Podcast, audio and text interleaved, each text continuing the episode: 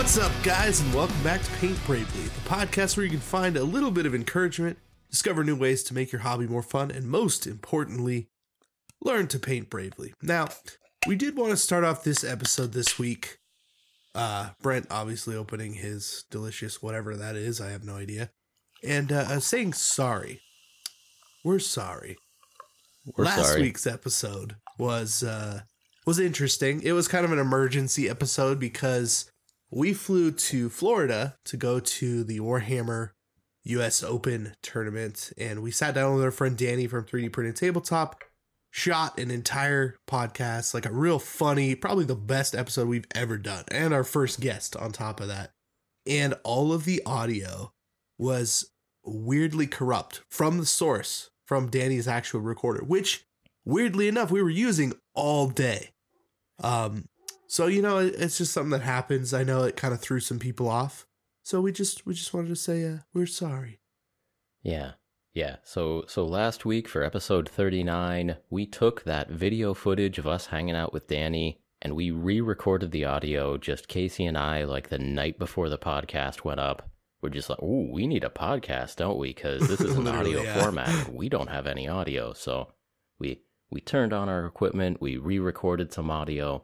I have no memory of recording of the second recording of episode 39. Um so we're sorry.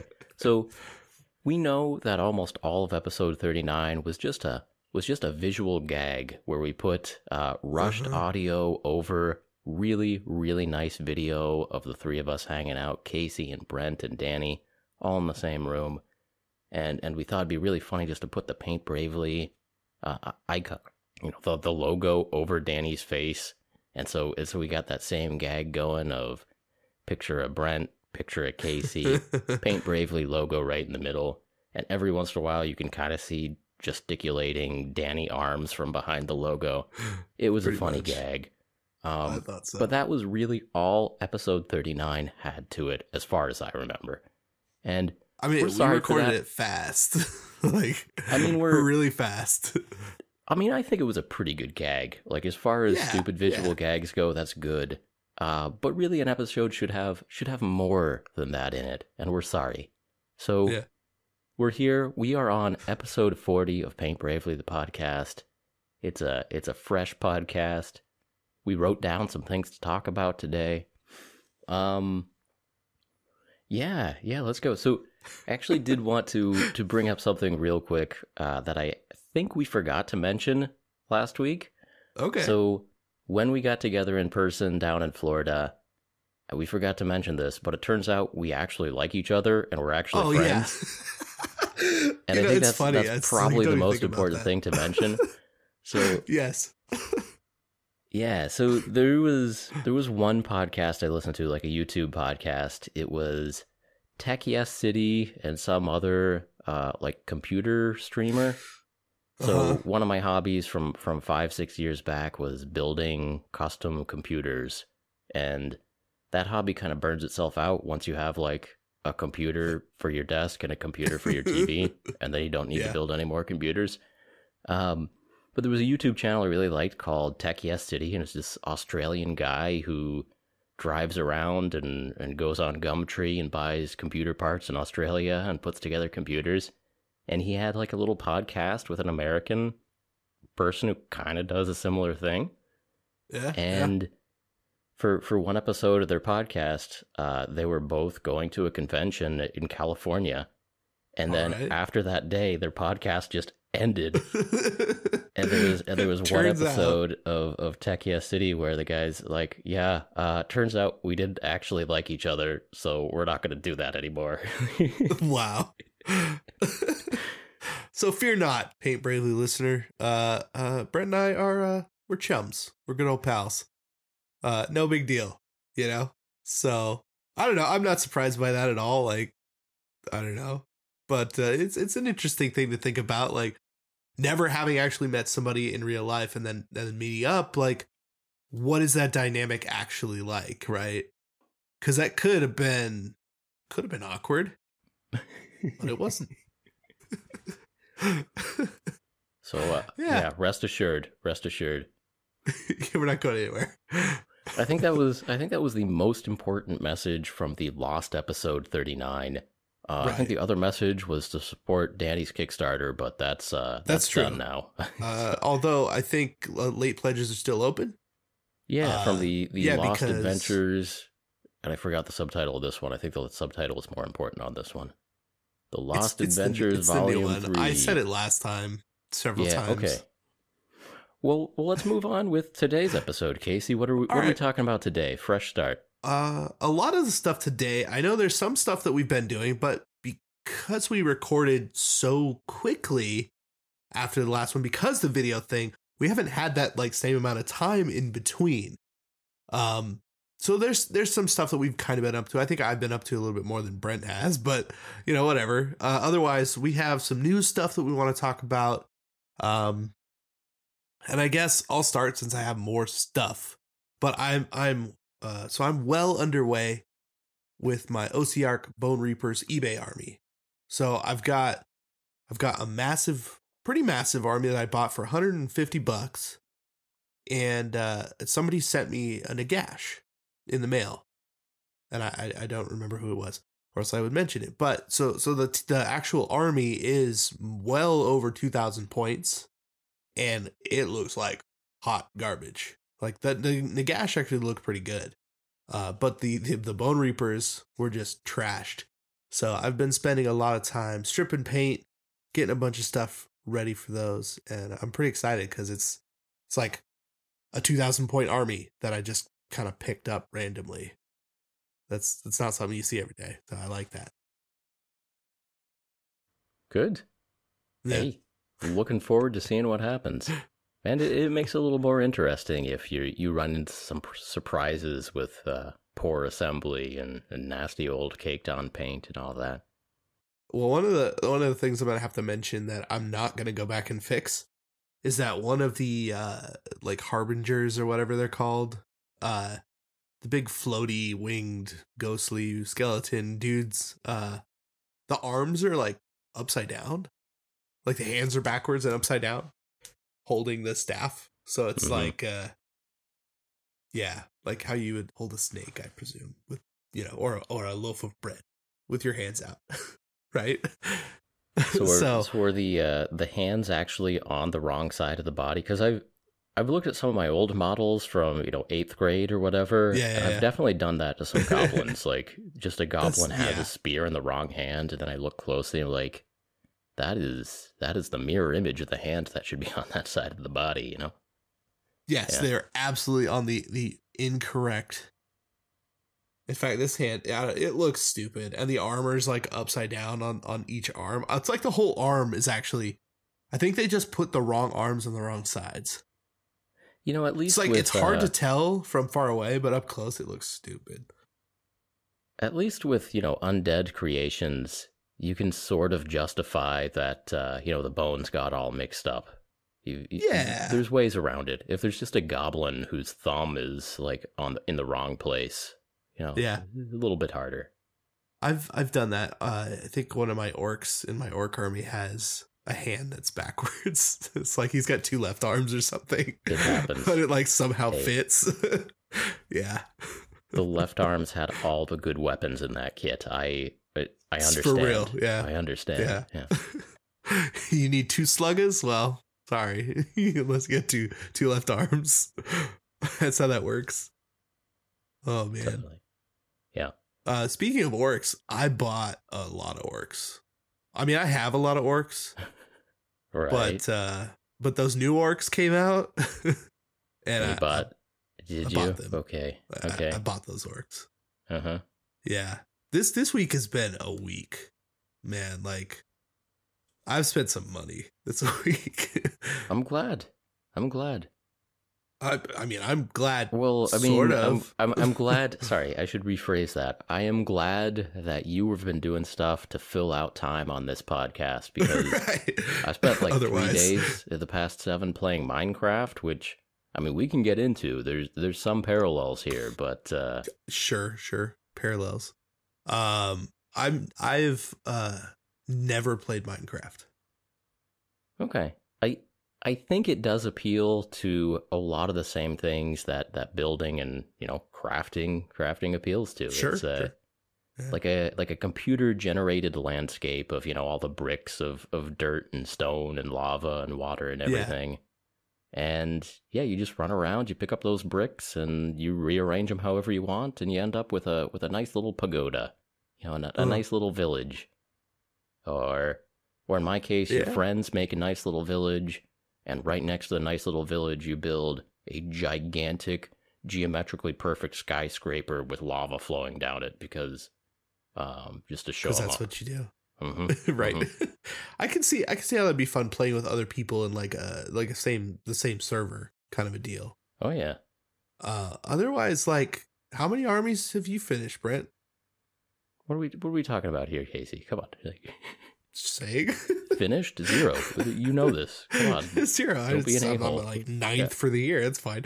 No, I, I don't know. Like I, I get the idea. I don't like building models per se. Like I like painting them and stuff, but Mhm. I've never really enjoyed the the sitting down and building. It's like I like Legos, which I feel like that's more of what I would say is at least what I've seen of Minecraft. is like, well, that that feels like yeah, I, I think something a I lot of this all goes together. It's it's getting some idea in your head, some vision of something that you want to create, a way that you want it to look, and then yeah, getting getting involved with the sort of tactile minutia of putting it together and solving the little problems and uh, and making Yeah. it come to life. So that's yeah, that's mini painting, that's Minecraft, that's Legos.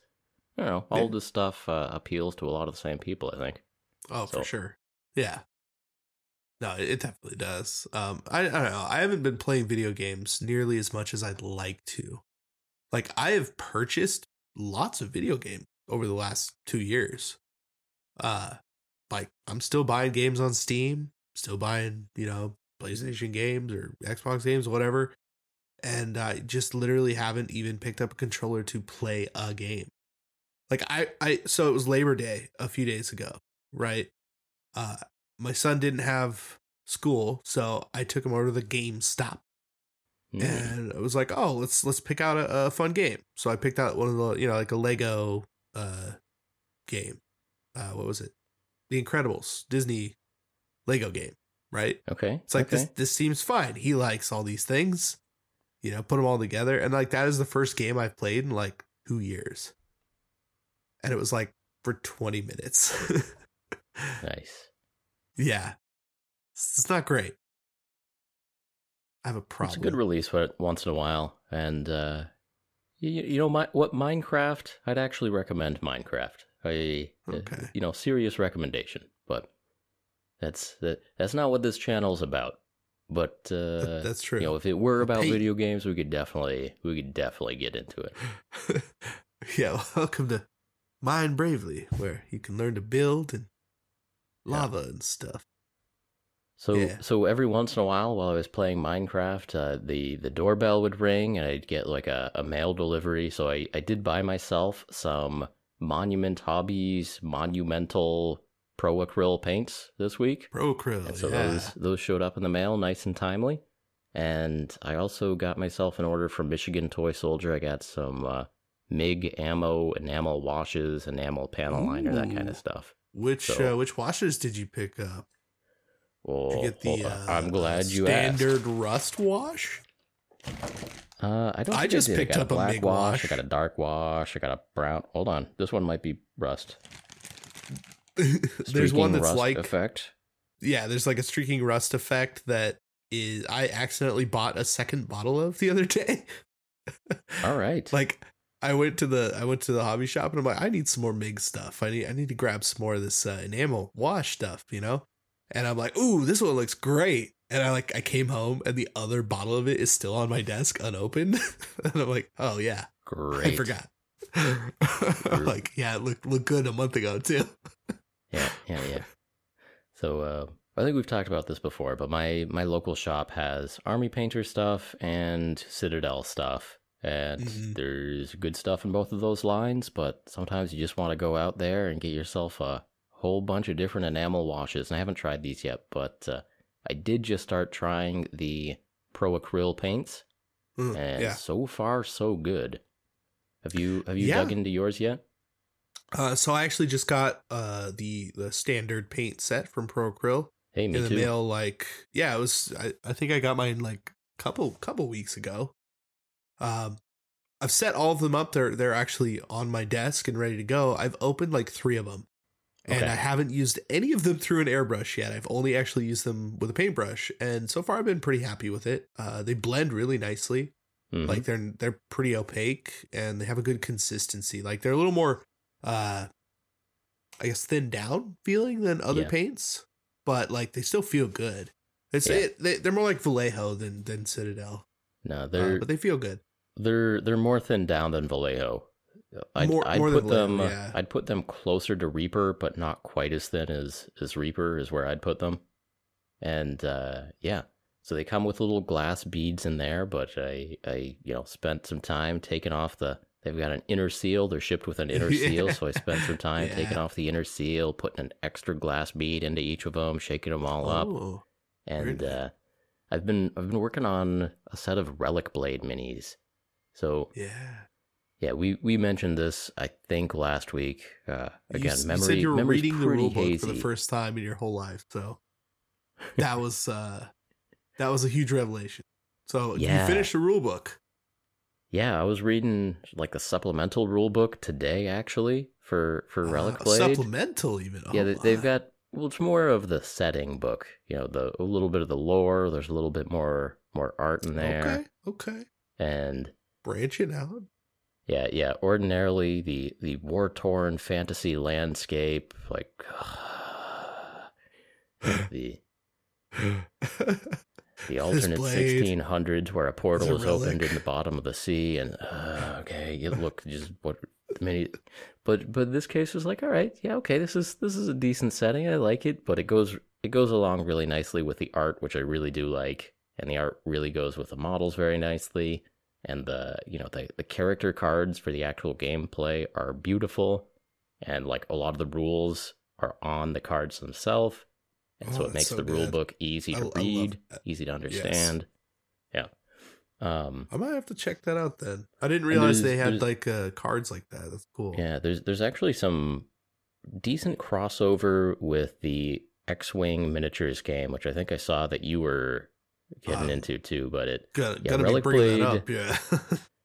Yeah, Relic Blade the game. I have not yet to play a game, but I'm actually like trying to recruit some local friends because I actually like. And this is a weird thing for me. Normally, normally it is uh, ethereal. Like someday I'll play this game. Someday, Yeah. some random, yet to be defined person will want to play Right. this game with me. And uh, well, I guess I better have some painted minis for that for that occasion, which may happen someday. I mean, And that's- I that's said like that the- to myself about like Kill Team. Then it happened. So I'm just Whoa. saying. Hey, Yeah. Well, there you go. So so that is just the motivation that you need to to have a purpose in painting a fun little kill team. And so Uh-huh. so normally for me too, that's it's like the the framework, the justification for yeah, getting getting this little team together and getting it painted up. Um, but yeah, like I said, Relic Blade this is one case where I I actually want to play this game. It actually looks like fun. So we'll see. We'll see. But um, but I yeah, mean- it, it it so far it feels almost a, a combination between the video game Darkest Dungeon, where you have a, a group of like four archetypes. You got your you know your your bounty hunter and your your knight and your witch doctor or whatever. Um, so it's a it's a little bit of that, and it's also a little bit of the X-wing miniatures game, just the way that you uh, kind of have upgrade cards to go with uh, you know these very various characters, and the way that you know the the mini is a big part of it, but then the rules for that mini are mostly contained in a card and then a couple of upgrades for it. But no. Sweet. That's not bad. Uh, well, since you mentioned it, uh, I Mhm. did end up finally, after years of like looking at it, you know, and wanting to get it, I, I bought a, a little bit of that X Wing uh, miniatures game. nice. So I bought the the base set. Uh, apparently, there's a new version out. Looks exactly the same as the old version. Yeah, I don't know. Uh, I'm not quite sure what the difference is yet. I think I may have screwed myself over because I bought some other ships too. And it's like now I don't know if they're version one or version two. I don't know if there's I don't know somebody down in the comments if there's any place to go for like clarification or if you just have Okay, a quick. so here's my that, understanding. that'd The great. the last I knew, there was like two editions of X-wing, Yeah. Yeah, yeah. and um, so the ships themselves are fine through any edition. And what they did for the second edition is they kind of had like an upgrade pack where they had the the spinners and the upgrade cards that are all the rules for the second edition. And so somewhere and and, and that changeover happened a couple years ago, so Oh, okay. probably most of the stuff that's like new in store these days is second Okay. edition, but you know, That would be great. double check. because uh, the way that I saw it was like I bought uh so so like I bought the base set, I bought a Tie bomber, and then I bought uh uh the Slave One, right? Because of course you do. hmm Uh and then then I was like reading through, and it's it, it was like oh this this ship right it was like the, in the packaging like this is good for version two and then it wasn't in the other one. But then like the stuff you're talking about was. So i guess it is like i don't know that freaked me out because then it's like great. Like did i just go and spend a bunch of money for no reason at all and like the store just has this old stock and they're just jerks like for not mentioning anything you know? Because i hate that. It's Yeah. it's ridiculous. So so are you planning on doing any repaints or are you just having fun with the actual miniature game for for Star Wars X-Wing? i mean to be honest like the paint jobs are really good Pretty good. So like, no, I'm not gonna be repainting these because I will do a worse job. like, that's that's how I feel too. Yeah, they've they've Yeah. got their system there. Yeah, like and whatever they're doing, it's working because they look. yeah, they've sweet. just got the right uh like the right gray primers on there. They know exactly Yeah. which panels of the armor plates to actually paint. They know how, you know, just a little bit of dry brushing, a little bit of panel lining, I think, and whatever they're doing, Yeah. they've got they've got a system that looks really good on these Star Wars ships for the X-wing miniature game. Yeah. Oh yeah. I I mean, I have a feeling it's probably because a lot of Star Wars is so lived in that like a little bit of Mhm. uh you know overpaint or a little bit of excess oil wash or whatever their their panel liner was that that didn't get cleaned up or you know like a little bit Yeah. of grime just yeah. works with the universe. So it's like it doesn't even matter that the paint job isn't hundred percent, but it, it looks just like out of the movie. So it's great, Mhm. right? This works. So yeah, like no way I'm I'm gonna repaint any of them. Like that that would be ridiculous. Uh, I know people do. I've seen it, but I just I don't see why.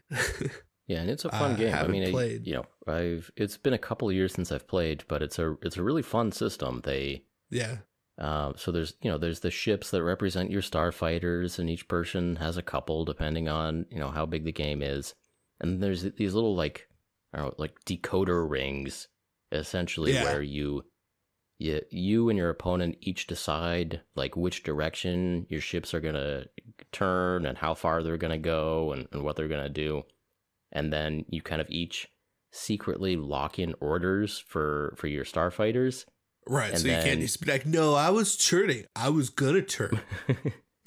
no, you Yeah. weren't. so yeah so like your Yeah. x-wing has has an options of you know it can it can do a hard left turn or a hard right turn and you know this is how far it can go. And so tho- all those options are on the little decoder ring. And so you kind of secretly lock in your orders for each ship and you each assign that. And then it's yeah it's pretty fun to you know on the on the turnover of the turn to then see where everybody ends up and if any ships crash into each other and you know if you're if you got somebody on your tail or if you're in a good firing position it's it's a fun game. Um yeah, i don't know i, I didn't i didn't play it enough to see if like y- you eventually get into the you know super optimized setup of like you know just x-wings aren't even good and the only thing you want is like the, right. the super weird e-wing that they had to release and like their I their- noticed that. I started going like a little bit deeper in, like looking on eBay, you know, for lots of just ships, right? Because it's like man, if I don't have to paint these and I can just collect Star Wars ships, like yeah, Mhm. I'll do that. That's that's Right. sweet because these are not that expensive for for models. Yeah. you know, like even the even the They're like fifteen dollars for yeah for a nicely painted Y wing. You know, yeah. yeah, and I mean it's it's quality. Like the plastic is hard. It's not it's not like cheap. It doesn't feel cheap. You know, it doesn't it's not like that bendy garbage. I think it is You know, it PVC, felt- felt but yeah, it, it uh, Yeah. it's not. Mostly, it's not be- bendy. Mostly, I mean, at least the ones that I've got aren't too bad. Uh, the X Wing was a little iffy, but it, it also had the the actual moving like X Wing. Hmm. So like, you know, it kind of made up for it a little bit. Uh, so I don't know. I was I was I was pretty impressed overall. Um, but yeah, like uh, there's a lot of ships, man. Like they released a lot of weird crap for this game, like to fill out that that whole thing. yeah. Yeah, I mean, for for some games, you just make up a different type of space marine, and for Star Wars, like once you've once you've done X, Yeah. Y, B, and A wings, then you're making stuff Where- up. where are you Like- gonna go? Uh, Did they though? I wonder, like, how much of it is is in canon somewhere.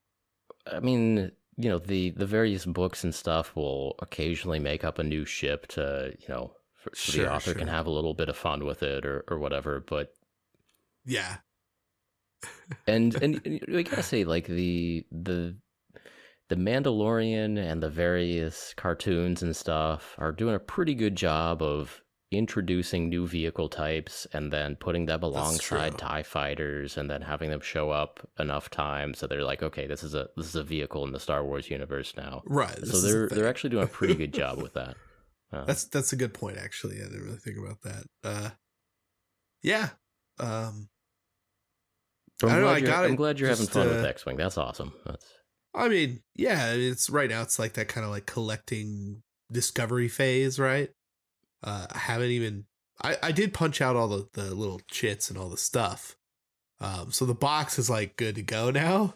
uh-huh. So hopefully, uh, hopefully I will actually get to play it. Um, now the interesting thing is, so you know that that candy skirmish game I was talking about, like I don't know, a month ago or so. Uh, I was like working on this rando skirmish game idea with my wife. You don't remember that at all? Yeah, okay. You no, kind of no, I yeah, do. there you No. I do Yeah. yeah yeah So we've been expanding on that. And I've actually started to write things down. It's it's gone into new territory and new other things, right? Um, I don't want to I don't want to go too in depth with that because it's I think it's still a long way off. But it's a weird thing that's just kind of organically starting to happen, which I, I find pretty interesting. Um, but now, you know, I I in in talking mechanics and certain other things, um, she's she's becoming interested in skirmish games because that's kind of the idea, right? And it's like, well, you need to play skirmish games in order to understand skirmish games, right? Uh, Mhm. So that's partially why I picked that up because I'm like, okay, well, I got Kill Team, I, I got War Cry, I got like, you know, uh, I I did the what was it one page rules has a bunch of stuff. Um, yeah, I've been I've been picking up skirmish games left and right. So yeah, this is just another one on top of that to kind of go through. Um, yeah, so I'm kind of excited for that. That's again, like I think it's gonna be a long, long term, long burn kind of thing, but uh, there's a very small possibility that we'll end up with a game on the other end of that. Yeah. Well, I say uh, that the initial phases of picking up a, a smaller, easier to learn game are a lot of fun. Like the Yeah. like the first couple of games of X-wing that you play, or or something like that, are really fun. Or or magic or or anything else is Yeah, just the yeah. discovery phase of like, oh yeah, this is really cool. Oh yeah, like like A wings are gonna be my thing. Oh yeah, like you know that yeah. uh, that that is a lot of fun. Like once you, and I don't know if this is a problem with every game, but uh, yeah, kind of kind of once you've gone through the initial discovery and you're starting to be like, oh, the best strategy is just to take the Millennium Falcon and give it every upgrade possible. Like once you get to that phase where everybody is running the the Fat Han uh, list, you know, That- then that is literally my next no step. good. No joke. It, I, they didn't have it at the store. They had the Slave one. They didn't have Millennium Falcon, so I I couldn't get that yet. Um, but that was going to be the plan because obviously that it I've seen it before. Like I've seen all these stuff, these things in person. Like I, I've been to a you know a, a tournament where tons of people are playing X Wing. It looks awesome. They even have this like little 3D on little pylon asteroids that you can set up all over the field. And they're like actual 3D printed asteroids. They look rad. It's like I want I want to play that. So you know one of uh one of Luke Geek Gaming. Actually, this is back from the Luke's APS days, but one Oh, one of the videos yeah. that he made and then just deleted on a whim. Luke does this a lot, by the way. he did. yeah. Luke Luke will just Oh. every once in a while get frustrated with like the camera that he had back for a certain video Oh and just delete it from the internet. Um, but one of too. the lost geek gaming videos is he took uh like lava stones from uh-huh. you know a gardening shop and just put them on stands and just painted them up a little bit and they are amazing asteroids for X-wing. Yeah, And so he Yeah, I- yeah, I think I remember that video.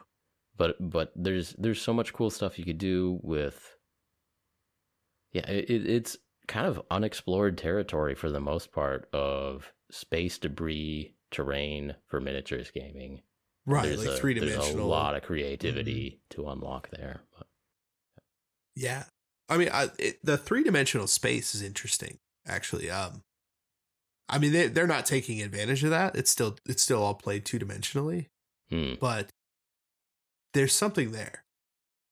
I don't I don't know if there is any type sure. of, of game that does that at three dimensions. Maybe it's too many variables, but uh could be cool. Oh, put oh my goodness! game Huh. of course I can't remember what it's called right now. You know, I have a picture on my phone. I was at okay, so I was at my I was at my hobby shop, right? Uh-huh. And I found a naval skirmish game. Like it's just navy boats. You build them, you play it on the water, and then you can like offload dudes onto land and there's like pirates and stuff. Some weird I forget what it's called. But it look I was supposed to send you the picture. We've been we've been getting a lot of suggestions for naval skirmish games, and I've been stockpiling them. And uh, like I said, when the day comes, that day is gonna come, and we're gonna we're gonna get into it hard. I'm gonna get into it hard. Yeah, yeah. I think it's called Blood and Plunder. That's the thing I've heard of before.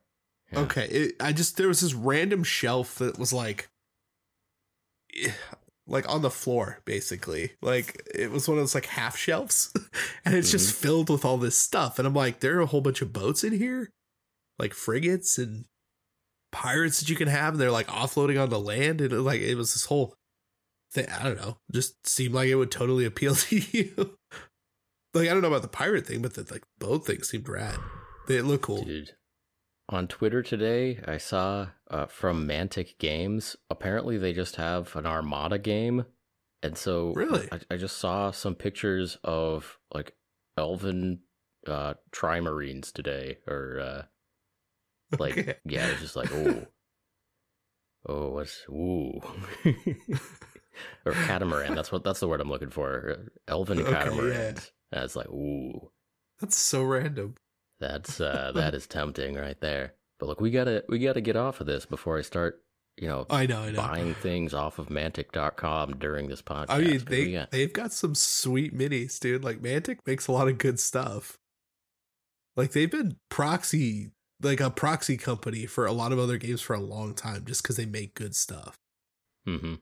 I don't know. Um. All right. Well, since we're let's let's take a few steps back. We are talking about X Wing.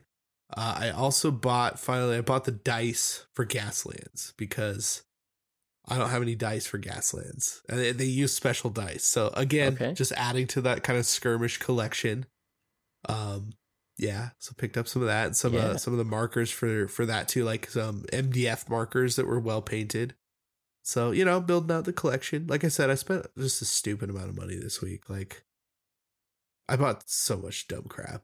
Like, Okay. uh, like my foam for my kill team box came in because I, I, Sure, I, sure. have been foaming out all my big boxes. So, you Mhm. know, it's got all the terrain, which I painted, by the way, like the first day I got it. Um, it's all, it's looking good, but it's, it's all nice and like in its laser cut place right now. And you know, everything in the box. Like it's good, man. It's good to have the foam. I like it a lot. It's it's actually helping. I I saw a game of Cursed City because like I, have been I've been thinking about my foam in that box and like really want to play Cursed City now. like, it actually doesn't look too hard. I don't okay. know, man. I'm all over the place. yeah, we just gotta you, you gotta focus down. You know, by by this time, two weeks from now, I want you to have played a game of X Wing. First first things first. Okay. Get okay. yourself a game of X Wing in there. Uh we'll we'll get to Kill Team and Cursed City later, maybe, you know? Yeah. Well, I mean, I'm gonna be playing a, a couple of games of Kill Team coming up here. Uh, okay. I played one okay. last week too. That was pretty good. Uh, so you know, I, I, yeah, I also got the the compendium for Kill Team because I needed that, you know, to build build more Kill Kill Team. Yeah, gotta have that. Well, okay.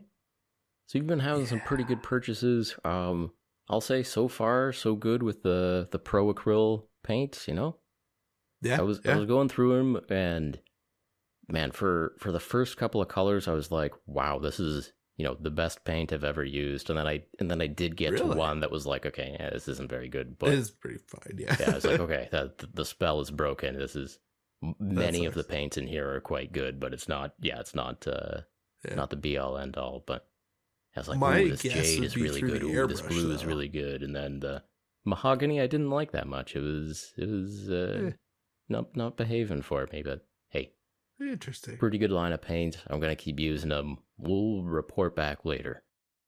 I essentially bought. I got the set specifically for that jade color. It's good. It looks awesome. Also, uh, the last time I talked to Uncle Adam, he told me that the white, just pure white from Pro Acryl, is better mm-hmm. than white ink. That's hey, what he told. We'll give it a shot. Don't know if it's true. We will report back to you on a lot of different topics. Um, but for now, right. we gotta we gotta move on. We got what are we talking about today, Casey? We got a topic of the day. Uh, oh, so the topic for today, because it's very timely, is is technically Warhammer Plus, because that just came out, and we've both been uh, you know doing our research doing our due diligence, going yeah, through watched, uh, everything on the hours platform. of content that it released with, Literally, and uh, we're ready to talk about it. Yeah, yeah. All right. So it's actually so uh, we we should say yeah. we're recording this on the, uh, I guess the third Wednesday that it's been out, or the it's, second. It's had two kind of weekly releases. It had it's had its initial offering, and it's and we've just had the second Wednesday worth of content releases for it. So now there's yes. a total of like yeah. three and a half hours of content on the platform, something like that. Um, uh, to put it, there are three episodes of everything. Okay. Or whatever they put up, you know, of the shows that they started with. There are now three. So, yeah. yeah um, I kind of I wrote some stuff down for kind of each thing. Um, sure. do you want to just run down each piece and talk about the platform, or do you want to start with the so overall thought, platform itself? Uh, you know, as far as we plan out these uh, episodes right, of Paint Bravely, the podcast, I thought we should probably focus more on the the masterclass series, and then we'll try to kind of breeze through sure, the other sure. shows maybe quicker first. But uh, you want you want to jump in and talk about the the animations quick there, Casey? Um, I guess uh, yeah, maybe we can start with there and just be real quick about it. Um, I got through most of the actual like uh the actual like cartoon animated one, the the first episode. Hammer and, and. I didn't I yeah, I didn't I didn't actually finish that. Okay. Um I I don't know. Like it wasn't really grabbing me at all. Mm-hmm. Mm-hmm. Um I did watch all of the Blood Angels one. Yep. Uh, I thought there was some cool stuff in that. Yeah. But again, I don't know, like the, there's something about Space Marines in general, like the way that they, they communicate with each other, the lack of actual humanity and character in literally every character really makes yeah. it hard to care at all about what happens. This this could be a very quick segment because I agree with everything you're saying here, Casey. Yeah. So I mean, the the one character I liked, I thought was the the ship's captain yes, in that the chick. right like everybody you, in that room, like okay, that that's all right. I like what's going on in this room. You Yeah. know, in the on the bridge, right? Mhm. like every good Star Trek, right? Think the bridge is where it's at. And why are we looking at these guys over here? Like, I don't care. They all hate each other, anyways. Like the one dude didn't even want to talk to other people. What Yeah. kind of character? Okay. Anyways, I know, I know, I know. So, uh, just just backing up here, so they've got two animated series out right now. As of this recording, they each have three episode, three episodes. So, and each episode is about eighteen minutes long. yeah. So, like 15 yeah, to 18 there's minutes. there's Hammer and Bolter, which is an animated kind of anthology of short stories, essentially. Okay, I wasn't sure if it was like anthology or not. Yeah. I don't know if that's the right word, but so far, the, all of the three episodes appear to be unconnected, except for the fact that so far all three episodes have been in the 40k universe. Um, I think they're eventually going to have stuff in like Age of Sigmar, but so far it's just been 40k uh, for all of them. I mean, Hammer and Bolter. Yeah, I could see that Yeah. being both. Yeah. Uh, yeah, so they, you know, they're short stories, they're animated. I don't know, I guess you can call it like uh 80s, 90s Saturday morning cartoon style, like Yeah. a little bit of like He-Man or, or something like but that like, in kind of but the, like, not as good. the yeah, the the mouth animations are pretty bad. Like when they're Oh. like when they're talking, if you're not going to sync up Oh. the ah. audio with the moving mouth, don't zoom in on the moving mouth. Like yeah, like that's right. Like d- you're trying to be cinematic, and you're trying to get that shot, yeah. and it's like I could totally see how in a still frame this looks great. Yeah. Like, but I think it's I think it's okay though. Like it's it's. It's okay. I'm, I'm not gonna yeah I'm, I'm not gonna complain too much about it. Like the they tried to do some fun stuff with the stories. They're okay. Uh-huh. Um the the nice thing about like the short story format is that you can have a lot of twists and turns in 18 minutes. Uh you can Yeah. have main characters die, you can have uh betrayals, you can have uh like oh this this is what the story is about moments. Uh, Yeah. and so it looks like they're using that aspect of the of the format of short stories but they're they're okay i mean i Yeah. i didn't i didn't get too into any of them but yeah i watched them they're they're all right yeah like some of the some of the the the animation style in the the blood angels one like it's it's interesting like the the aesthetic of it. Like because they're kind of Yeah. mixing 2d and 3d stuff um and they're really focusing on like more of almost like graphic novel uh esthetics where it's like if you took a still frame of this it looks cool.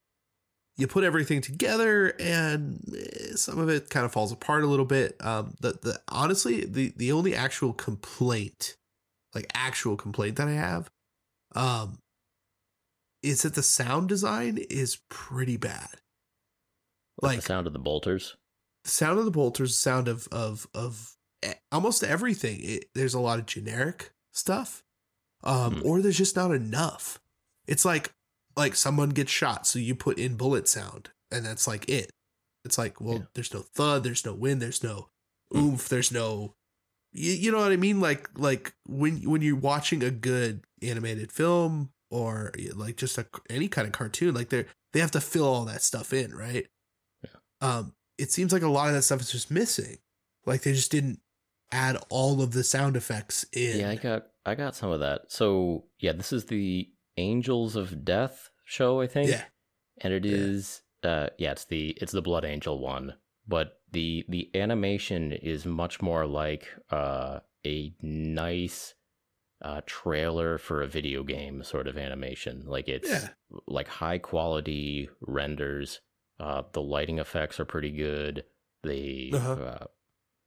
uh, um and yeah they're they're doing the stylized sort of sin city look where it's black and white yeah And with red. like red and yeah okay it um Yeah, uh, I, I don't know if I would have chosen that style, but I think for some of the shots, it looks pretty cool. Uh, Right. Yeah. Um, and I gotta say, I think it. I think it all looks very good. Like I think the animation on that is is really good. The the like I said, the the lighting effects playing off of like these high resolution shapes all looks pretty sweet. Um, and the the general story is that there's a Uh, what a sword of Baal, a space marine battle barge in space above a planet, and down on the planet there's some space marines fighting some Genestealer cult. Is Essentially, yeah. In a, Yeah, in a he's- nutshell. is is basically the story and the man I'm I'm right there with you like there's scenes on the bridge of the space marine battle barge and it's a pretty sweet lady captain and she's got her team of just m- not mutants but uh They're all like machined humans, up. Yeah, yeah, they all have like something about and- them too that I, I like, right? Like I don't know, they all feel more human than like Yeah. than the actual like people in the show. It's so weird, man. yeah Oh, So so the bridge team is just yeah, humans with like weird implants and yeah. the Like, the kind of got a messed up gothic feel of the space marine or it's not space marine the spaceship design like Yeah. it's the first time i've really seen it and understood what they're going for and it seemed cool Right. like yeah. yeah it, it seems like a gothic 1800s building in space A, a cathedral floating in with space. techno yeah a cathedral in space with weird technology everywhere and floating servo skulls and for the first time for the like seriously the very first time i've been like okay i guess i can see how this is cool like it is right. it has made this stupid stupid stupid idea seem cool for the first time ever Yeah, in my I'm- I'm history totally of, with you. of 100%. being aware of battlefleet gothic yeah like Yeah. Well, it's funny. I have a uh, somebody sent me a bunch of Blood Angel stuff, and I've been kind of thinking about, well, you know, I got like a, a bunch of Blood Angels stuff I could put together. I painted Mephiston, you know, I got all this cool stuff. And one of the things was a, a very well done uh, drop pod. Hmm. You know, now I'm kind of like, okay, like I could see how I could take some, you know, from from this animation. Like even if I'm not way into it, it's like there's some stuff in here. Like Yeah. I didn't realize that that any other faction besides the Sisters of Battle used like the little cherub servitors. Like I, I didn't know that. sure But like before they were going down, these little cherubs are like buffing out their armor and just going, yes, yes, go down, defeat the enemy, and all this like cool. It's funny, like it was funny. Um, so I don't know, like some stuff like that. I could play into that, you know. Yeah, That like the fun. the really weird stuff that I gotta say I didn't understand how it fit in or understand like yeah, it just wasn't fitting into my head into like a cohesive picture for you know, the past 20 years. But yeah, watching this couple episodes of an 18 minute animated show, I was like, okay, the the gothic buildings in space I get it. It's still weird, but the weirdness is cool in this context. I have Right. Like I've watched all three episodes. I have no idea what the plot is in space with like what the spaceships are doing. Uh, I, look, we don't need to get into Well, spoilers. Like I understand okay, that yeah. there's like boarders on the ship, but like why some ships are shooting at other ships right now? No idea. The- no, okay. i- we'll talk about Just, it. Later. just. Okay, yeah. I mean, I, I think I think I'm, I'm on board with what's going on right, right somebody's betraying somebody but uh whoever like nobody sh- whatever whatever Yeah, yeah, yeah. Yeah. yeah. some some gothic with ships are gotta- shooting at other gothic ships right now and Yeah. and the plot points are not uh and and one of the one of the one of the blood yeah. angels on on the actual planet was like that's that's spaceship fire coming from space they're having a battle like Okay. legitimately it's like i hear this with my elven ears. Like no joke. Stops in the middle of them like killing stuff and then goes i i know there's a space battle happening right Okay. now. So i mean this is this is a problem that i do not think can ever be solved. Space marines are terrible characters. Like the the animations Yeah. of them fighting is like okay that's kind of cool. Like oh yeah that was brutal. Like he, Eh. he totally chopped that guy's head off. But uh, Um, chainsword the- as characters- worst. wow, they're they are they're unsalvageable. Like the the very first scene in that show is uh ah chief librarian, and they're like. I am brother before any other rank, and then they just start calling each other brother, brother, brother, brother. We go into combat, brother. Oh, For it- honor, it's brother. like Purge the on heretic, one hand, brother. Like I get it's how terrible. somebody It is- could. It- you know what I'm gonna say? It's shit. I don't think I've said Brothers. this this uh, podcast before. Episode 40. Space No, Marines in as fact- characters are shit. Brothers. Their dialogue is Brothers. shit. They are unsalvageable. unsalvageable. They are just a shit Brothers. concept for an entire class of characters. You cannot do You're anything. earning that explicit warning in this one. Yeah, Sorry, I gotta calm down. You gotta calm down. it's okay. Can- You having wanna- calm me down? about- I gotta calm you you talk down. about the, the battle report show Uh, for a little while, Casey. You, you talk about Okay, so report. like, so I, I, I'm usually okay. We're just gonna moving on.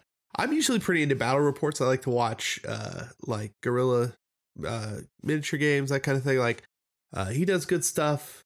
Um, uh, rerolling ones, they've got some cool stuff. Like, you know, there's there's always like a playful banter between characters in a show. You know, and obviously on YouTube, it's like okay, people that you just know, right, and they're just friends with each other, and they're having a good time playing a game. But you know you, you grow accustomed to kind of of seeing that and going oh they're playing so and so today. This is going to be funny. Whatever you know they're playing this army and and and it gives you a sense of like you're being you're in the room with old friends and you're playing a game together. Like like battle reports can be really fun. That being said the battle reports on warhammer plus are stale. Like real bad they're short they're like half an hour which is good. It's a good actual like time limit to do a battle report, but I don't think you're really getting much from it. And I'm I'm like I, I wrote this down earlier. I was kind of like, you know, battle reports are, are not good right now. But I think that's because these people don't know each other yet. Hmm. I don't think they they're comfortable being in front of a camera yet. In fact, I'd say that's a majority of the problem with any of the live stuff on the platform right now is that this is so new to everyone that they're just really trying to get used to it. Yeah. Like they, they don't know what they're doing. So trying to be perfect with the rules, trying to make sure that everything is done a specific way to be filmed, you know, in a studio. Um, and then trying to have some kind of banter back and forth. It's like that is the awkward part that it wasn't really doing it for me. Um, where yeah, I could I could watch a battle report online on YouTube and be like, yeah, okay, I'm in, I'm in, you know, hmm yeah. But you you don't like battle reports at all, do you? Yeah, I don't.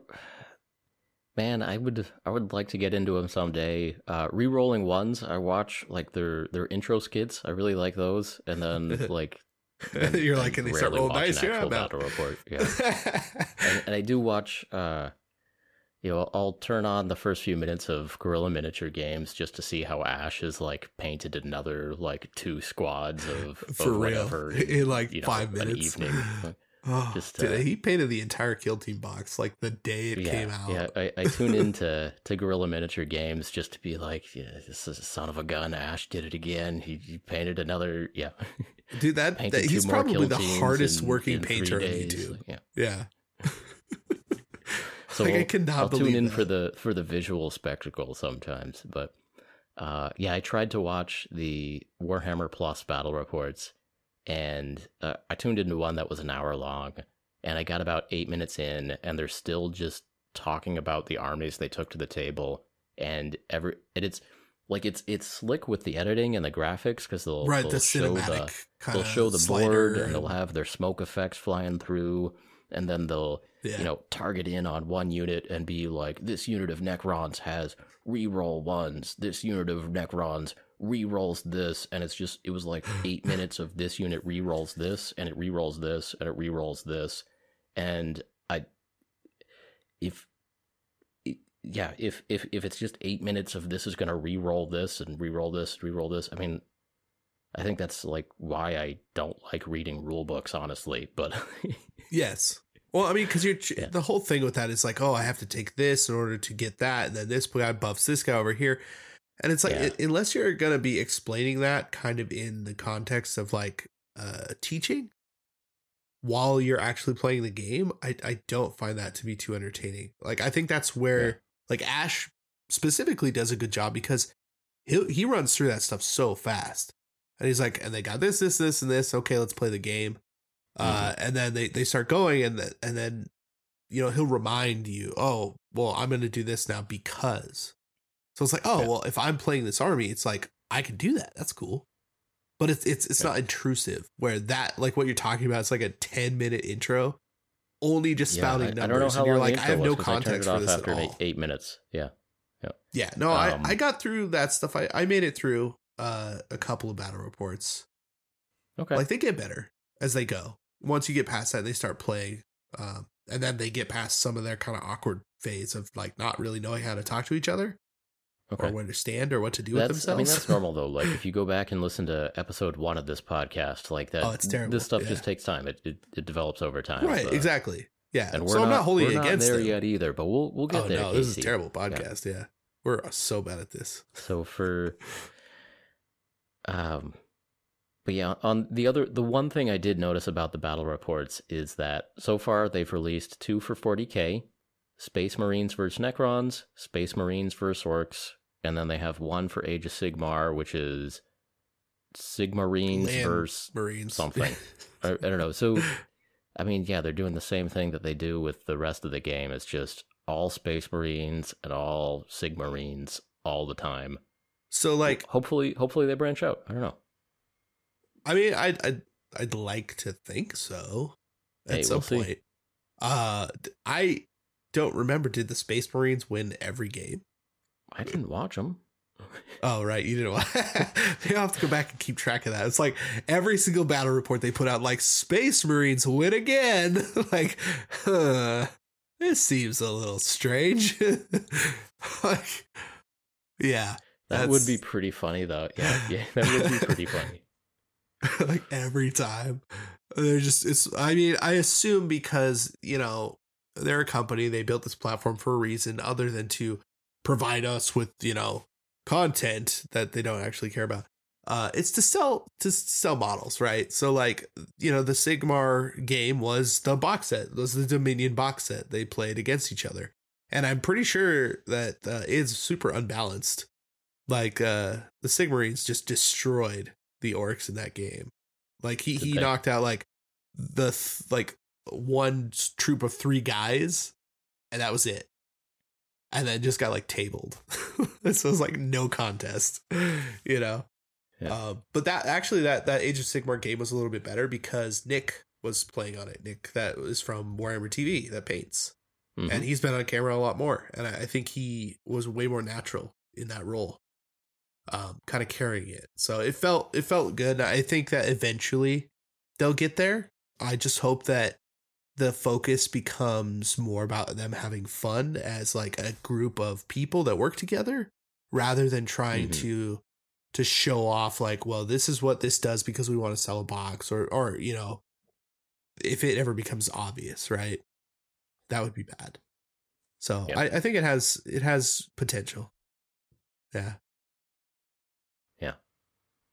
Okay, so so what else we so I do you we'll get to the we'll get to the master class since this is nominally a a painting podcast and we're about one Yeah. hour in. We're gonna get we're gonna get to talking Yeah. about the master class, but what else what else is on Warhammer Plus? You've been checking out some, some uh, old so i watched Dwarfs or anything? the actually haven't yet um I haven't done that yet i i mean i think that's a sweet bonus like to be able to go and, and read the old white dwarfs uh, i Mhm. think that's awesome because you know like i don't always get i'm not subscribed uh i've i've only ever weirdly been subscribed once and it was through like a workplace that i had them Mhm. subscribe for me so i could read them but uh that's a story for another time all right uh, yeah i used to be a librarian brent and uh i made the Okay. great state of nevada pay for a white dwarf subscription so No, that that's uh, awesome. it could circulate Yeah, no, I know I know, you know, a lot of libraries will have their will have their monthly subscriptions, but you were the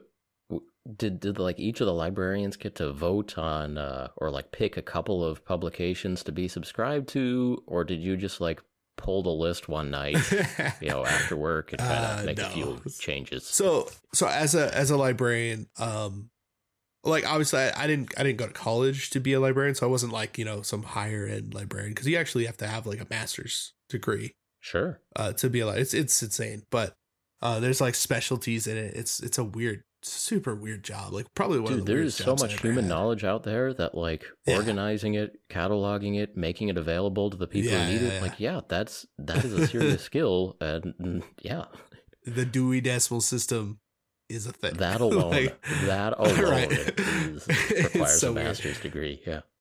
Absolutely. Holy crap. Like, yeah, I've I've put back a lot of books, you know. Um so no, my my main thing was uh, uh repairing uh like videos, videotapes, uh VHS tapes and cassette tapes, uh refurbishing any CDs, DVDs, redoing packaging. I also fixed books. So I'd mend broken books and I like had to take a bunch of classes for that. It's this whole thing. But um every every so often we'd go, oh, you know, are there any books that you've heard about that you would like to add to our system? Um, and I was, and you know, magazines are a part of the system, and I'm like, oh, you, we got to get White Dwarf, like, we have to. And I mean, that was like 2001, 2000 ish. Like, White Dwarf was like 15 bucks an issue back then, and I think it was monthly.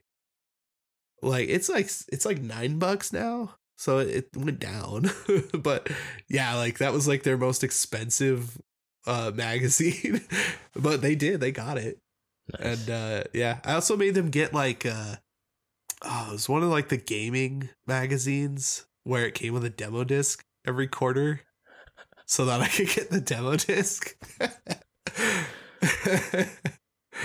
yeah for like my ps1 or something Every I job can't- has it was its so perks. back. Every job Yes. has its perks. Yeah. It was a dude. It was it was an awesome job. Like I'm kind of sad that I I ended up leaving because I was like I started when I was in uh seventh grade doing like just go back, just putting putting books back. Uh, it was like a Mhm. part time job, and and then I eventually came on as like a, a, a librarian assistant and then a librarian one or whatever they called it. Like I had a pension and everything. It was a whole whole thing. It's like, and then I was just like, oh, I'm a I'm a senior in high school. I'd like to not do this right now. Uh, so I stopped working for for the the system for a year, and then like, yeah. Anyways, uh, so And that's they how I hired somebody who wasn't skimming off the top, and now here we are. skimming Yeah. white dwarfs. Yeah. Um, I forget what we were talking about before that. I I didn't necessarily want to go into that, but that's that Uh. White I like Dwarfs, uh, old issues of White Yes. Dwarf is how we got here. Great, great bonus because those magazines were expensive. So if you can pick them up and read them, there's some cool stuff in those. And uh, there's a lot of old white dwarfs that have, um, like, kind of last chance things in them, or I guess your only opportunities to get kind of things. Like, uh, the original AOS skirmish game that was just called Skirmish. It was a ten dollar book that you could buy, which was amazing. Um, which was kind of one of the like the the shining rays of hope for GW even three three or four years ago. Was like, oh, we're gonna put out the skirmish game. You can use all of your uh, AOS models. It has points. You can do this thing. It's here are all the campaigns. Books ten bucks. Ten bucks. Okay. Um, they put out the skirmish 2.0 before they basically killed the game and said we're not making any more of this because they moved on to Warcry. Um, but Skirmish 2.0, all of the rules for that and extra campaigns and point updates are in a White Dwarf. Hmm. That's the only place you can get it. And I, I, I have the issue somewhere in my uh, Right. closet, but like I bought that specific White Dwarf because I'm like, okay, I finished my skirmish. Like I played skirmish. Yeah. So, yeah. So, so yeah, Warhammer Plus has like twenty old White Dwarfs on on it, something like that. I mean, it has some. It has a okay. a sampling of I think fairly Sampling. recent past issues of White Dwarf uploaded as essentially a PDF that you can scroll through um, on Warhammer Yeah. Plus. And okay, so this is sort of minor, but the Warhammer Plus is clunky as hell. Like That's true. yeah, like uh, if I I subscribed to Warhammer Plus, and if I want to go and watch some videos, and I go to warhammerplus.com, warhammerplus.com is a giant advertisement to subscribe to Warhammer Plus. Correct. Like there is no there is no login button on warhammerplus.com. You have to scroll all the way down past multiple advertisements for warhammerplus.com, past multiple places that say subscribe here, subscribe here. And like Uh-huh. at the bottom of the page it tells you like you actually want to go to warhammertv.com. You, you're trying to go to warhammertv.com. Right. And warhammertv.com is where you can go to watch the episodes but if you want to go wa- look at old white dwarf you know the that is part of the vault and so that's not warhammerplus.com that is like warhammervault.com or something like that so I did. It I didn't even is know very that. clunky. That's yeah, and insane. and if you are you know on warhammer Guys. plus sorry warhammertv.com and you want to go watch a video like the actual video player is not good um right, So like if like if you click on the thumbnail for the video you want to watch, it does not play that video. You have you know it's it's like you have to click on that thumbnail and then search around the page. There's a very small play button like on the other side of the page that you have to click. Um, and then once you actually get into the player, there's play and there's pause. There's no button for like full screen. So if anyone does subscribe, you have to press F11 for full screen. Like you have to manually like yeah, use the browser, uh, you know, Windows tool right, to, yeah. to do full screen. Um, If you're, yeah, I I think there's a volume adjustment, but there's no there's no little gear to see like what uh, what resolution you're streaming or- in. yeah. Uh, there's there's you know certainly no like subtitle controls or anything. They're it's- like, you get what you get. right, like it's it is janky. It is uh not That's- fully it's developed. interesting. I'll say. Yeah. uh, I've been watching on my TV. I so I have a Okay. Roku TV. Okay. Uh, the app was available day one, and Okay. it works just like uh, Netflix or anything. Actually, logging in wasn't too bad from my phone to the TV, Hmm. uh, and it saved my information. And it's a it's a little clunky, but I haven't had any issues like navigating or or you know accidentally playing the wrong episode of something or whatever. So far, it's been okay. Like it's it's a little ugly, Okay. um, but it you know it seems like they they put at least a, a, a an amount of effort into that app to make sure Alright, it functions. Hey, that's yeah. good news. Yeah, I, I had some problems on day one. Like I tried to watch, I don't know, five hours after the the service launched or something, Sure, and sure. so I, I was having, yeah, it, it just kept logging me out. Like, play Angels of Death, log in, log in, play Angels of Death, please log in. Like it was, and, and, That sucks. yeah, I'll let that slide. Like that was every Day one is every always a streaming problem, service, right? every game has Yeah. problems day one because a lot of people are checking it out. Yeah. But um, you know, since even since even then, Disney. Yeah. it it works as well it was as it was sloppily designed to work on PC. Yeah, yeah. yeah. There you go. Yep. That, that's, that's that's a good way to put it. uh, So yeah. it's all right. It's all right. So, um, do you want to talk about uh, the the master class then? The the actual painting. Almost. painting Oh show? yeah, I guess so. I was gonna Or- say something else, something but you know what? This feeds it. This feeds into it perfectly fine. I, I wanted to talk about the music, but the music in the master class is part of the problem. So Oh, how do we yes, go into that? Yeah. Okay. yeah. Okay. Uh, So- holy crap. So let's let's put it this way. So Casey and I make YouTube videos about painting minis. We Yeah. are geared to be we are equipped and prepared to be the worst critics of any mini painting channel or or or whatever. Like Right, when we right. watch when we watch YouTube videos, we think about it in a different way than a lot of people. We are looking like, okay, what Yeah. are they doing here? Why does Mhm. it look the way it does? What are they doing better than me? What are they doing differently than the way I do things? Is Yeah. this is this the way Miniac does it? You know, you know, like we're we we look at the shots and and what's going on in a different way than a lot of other people. And so I don't know, what's the saying? Like uh teachers are the worst students or or like so and so's are the worst like critics. Like yeah. Yeah. Uh, Well, okay. Essentially, we're not we're not coming at this in any kind of uh, judgmental way. It's more about like what can we gain from from watching this, or how you know. I don't. Yeah, I don't know. I know. I know what you're talking about, but Well, no, I'm just uh, like like because when we were watching it, we're like, okay, this is good, this is good, this is bad, this is good, this is bad. You know, like right. and just just to be very clear so i'll say this right off uh, there are three episodes of warhammer masterclass out there right now all three of them are well designed lessons i learned something from each of them i am glad it exists Yes. Yeah, i, I, think mean, it has and i think it has a lot of potential Yeah, yeah, absolutely. Yeah. Um, that being said, and you probably share a similar sentiment. There are things lacking, sure Like, things that bug the shit out of me. and Like- and uh and to keep keep going here just so we're real clear louise is doing a great job she is a Yes. fantastic painter uh she is charismatic and i think she does a good job with the presentations um Yeah. just to get that out of the way here she is not the problem no, in fact, I would I would suggest that she's probably the best thing about it.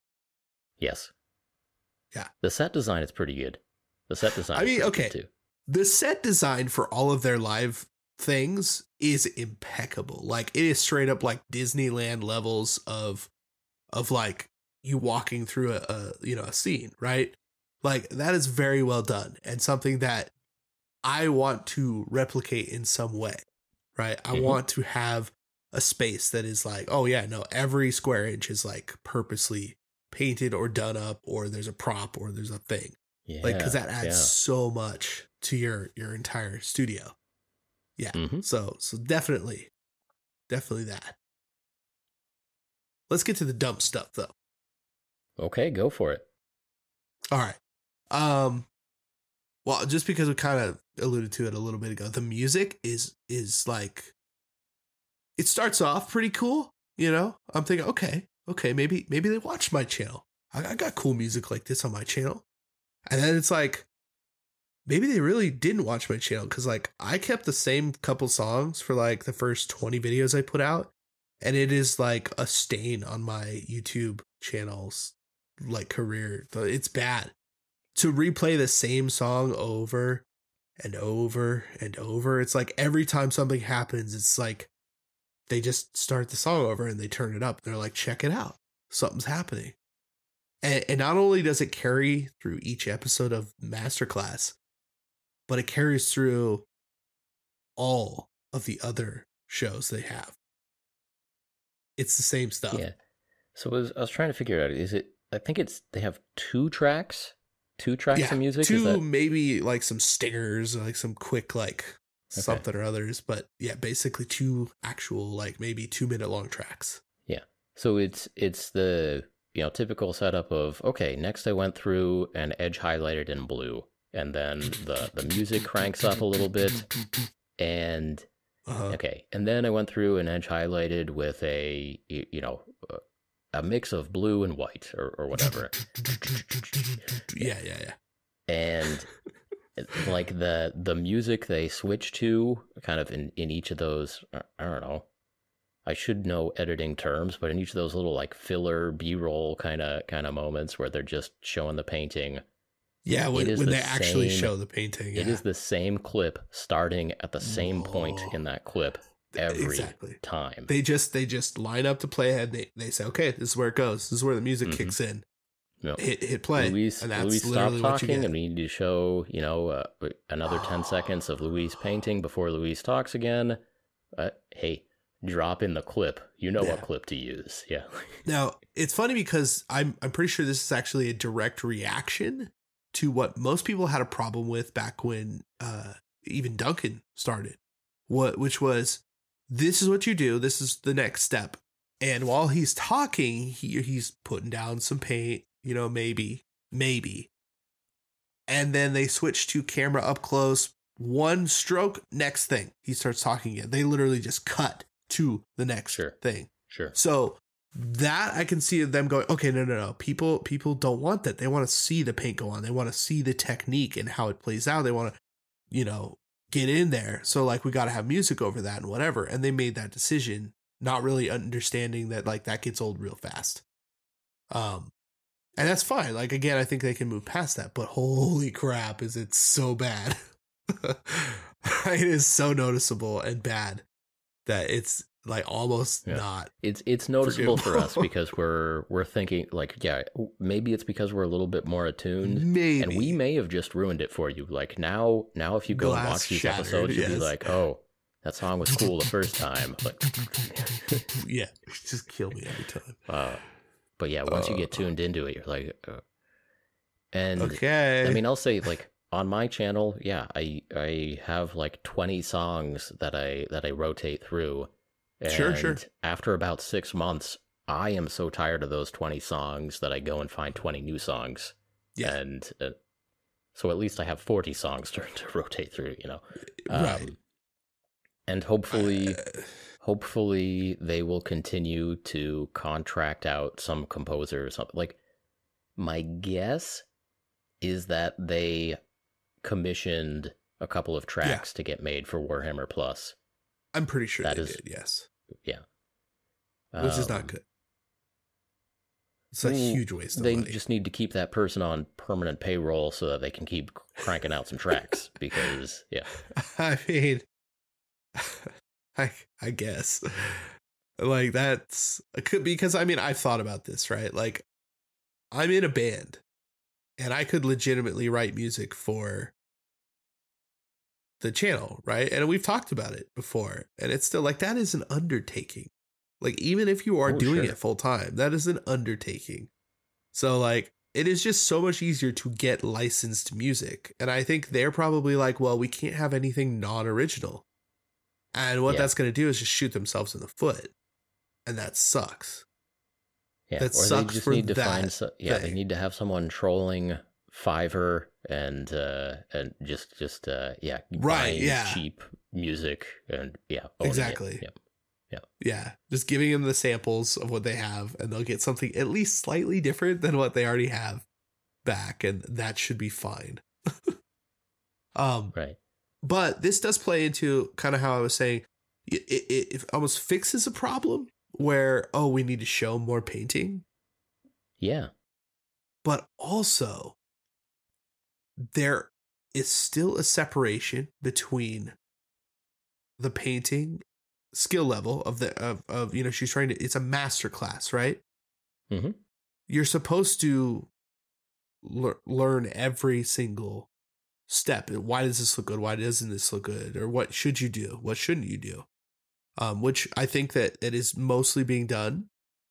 But the fact is that at the end of each one she finished the piece and then goes after i did some more work this is what it looks like. Isn't it awesome? And you're like well, what was the point? For me to get halfway and for you to just be like i'm just a better painter than you. And it's like there's a massive gap separation in like learning and now you're not good enough.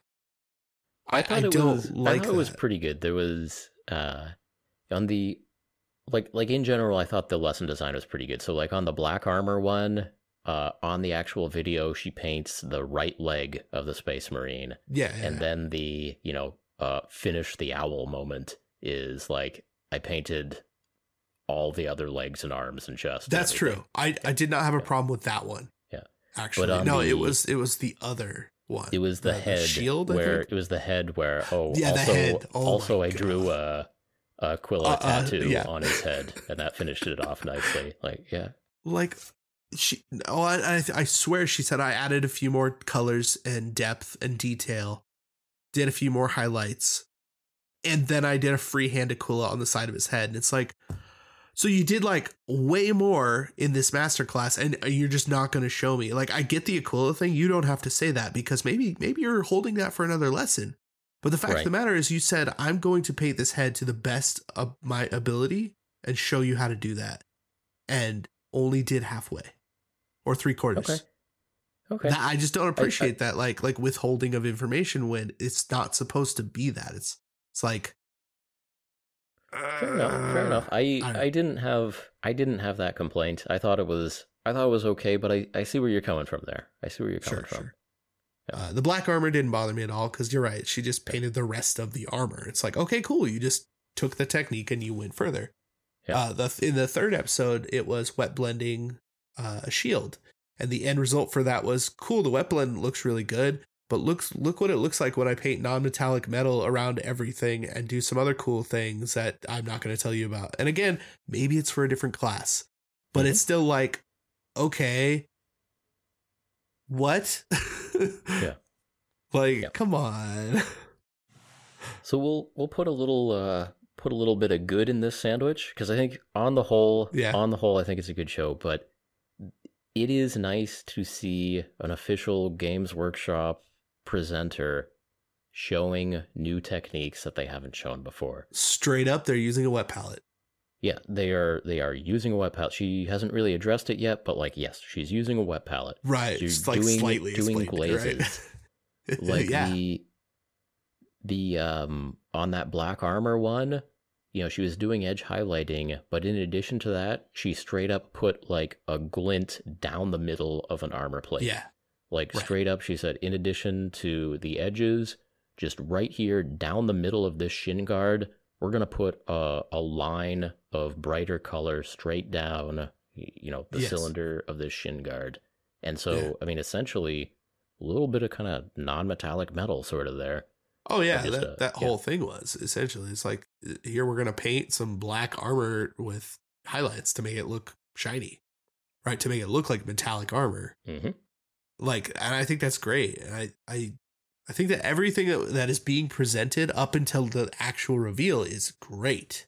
hmm Like, uh, it, yeah, I mean it's it's pushing what Warhammer TV has always done.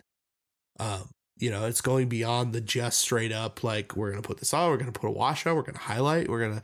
That's it. Cool. Yep. Like that's that's what we got. And so uh, it still fits entirely. Like they are always going to be using Games Workshop products. The I think Yeah, the yeah, wet yeah. palette is the biggest surprise we're ever going to see on there. Um, everything yeah. else, everything else is always going to be Games Workshop paints. Like we're never prediction here. We're never going to see enamel paints on that show until Games Workshop releases enamel washes. I mean, yeah, likely. Like Very, uh, very likely. everything everything is going to start with uh, a base coat of Averland Sunset. You know, everything is going to start with Mephiston Red. Like, um, right. A spray of uh, and there's your Yeah. prime. You you're Yeah. always going to be thinning your contrast paints down with eighty percent contrast medium. Like like Right. it's it's the game. I mean, it makes sense. It's the Games Workshop kind of ecosystem there. So so all of the mean, yeah, materials Again, are always going to to be sell these products, right? yeah the, You the best citadel equivalent that there is and the i mean the citadel line is large enough that you, you that's not it's not too limiting you, you know with No, I mean they make good paints, so yeah. Mhm, mhm, yeah. Yeah. Uh, Never any complaints Um, about. and of course there were a couple of moments where yeah you know Louise is using a using her her brush to ladle on some paint from a stupid pot onto the wet palette and then has to clean her brush off you know like that would be better with a dropper bottle but hey you know hey it is what it is it's I the mean, citadel system yeah. they're they're definitely never getting away from that. But uh I mean the fact is they they put airbrush paints in those pots, okay? They're never changing. Okay? Sure. Sure. sure, sure. never. Yeah. um the the wet palette thing was I definitely think like you said the most interesting thing on there. And it, it's because it looked super janky too. Like I don't know what they made that out of. it I mean, wasn't a real it, It looks like a piece of paper towel and a piece of parchment paper just stuck on the table. Like they just That's put a wet looked like. paper towel on the table. Yeah. yes, that's exactly what it looked like. And I'm And, and it makes like- sense that they're not going to have, you know, a Masterson palette in frame or a Redgrass or an Army Painter palette in frame. That makes sense. It was but- like Tupperware though, but then it looks it looks jank Yeah. again. It it, it did not get a- fit get a with biscuit the, the tin. style, Yeah. right? Yeah, like there there are other things. Like come on, um, Mhm. yeah, like I, I Go don't know. for a kebab it and a curry and, and get your packaging and, yeah, use it on right, the masterclass. Yeah. that'd be amazing. Um, I don't know. I guess I guess the the the, any of the issues that I'm having with it, anyways, is because I'm comparing it more directly to uh, Darren Latham, Mhm. who did actual masterclass videos on YouTube before Games Workshop told him to stop, which was fine. That made sense. So I noticed this in a in a comment that Travarian left on some video or another. But so for about a year, uh, Darren's YouTube channel has been a zombie. Like he hasn't been uploading anything, but the channel has still been there and the videos have still been I, up. I assumed because COVID hit that they're just like they they forgot. And no, no. he just didn't bring it up. But like it went away on the launch of Warhammer Plus. Like those videos Oh, are not really? up anymore. Really? I've been wondering when they've been going we're gonna go down, but uh I didn't real oh, you know what? That's funny because I just saw on Instagram he posted a thing like thank you for everybody who participated in, you know, the uh the masterclass stuff that he did. Um I didn't realize it was because the videos were gone. Uh that's interesting.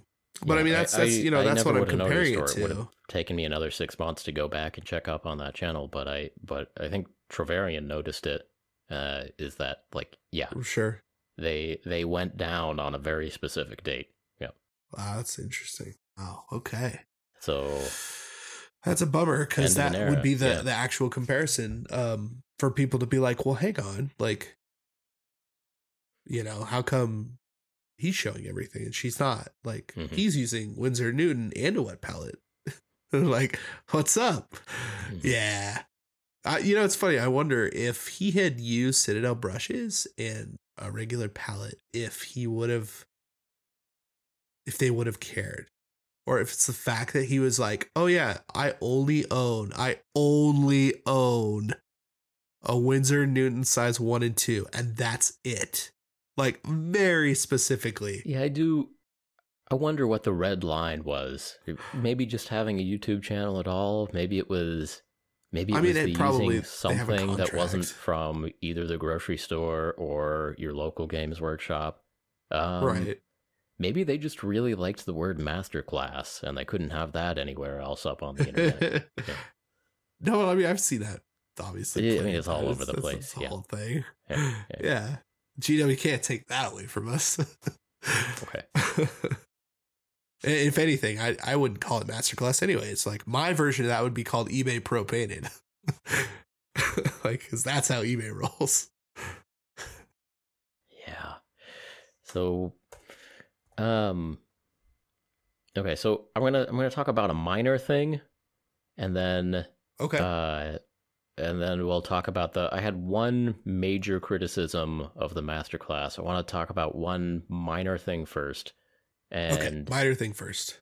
minor thing first. So, uh, Louise has a lot of charisma. She seems like a like a cool lady. Um, Yeah. and it seems like she is written reading off a teleprompter written by somebody else, and so and I think I have the feeling, or or there is.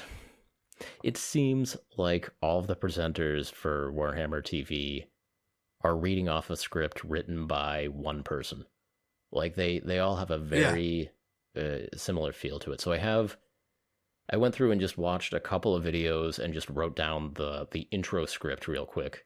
So I'm Yeah. gonna read them and see if you can tell them apart.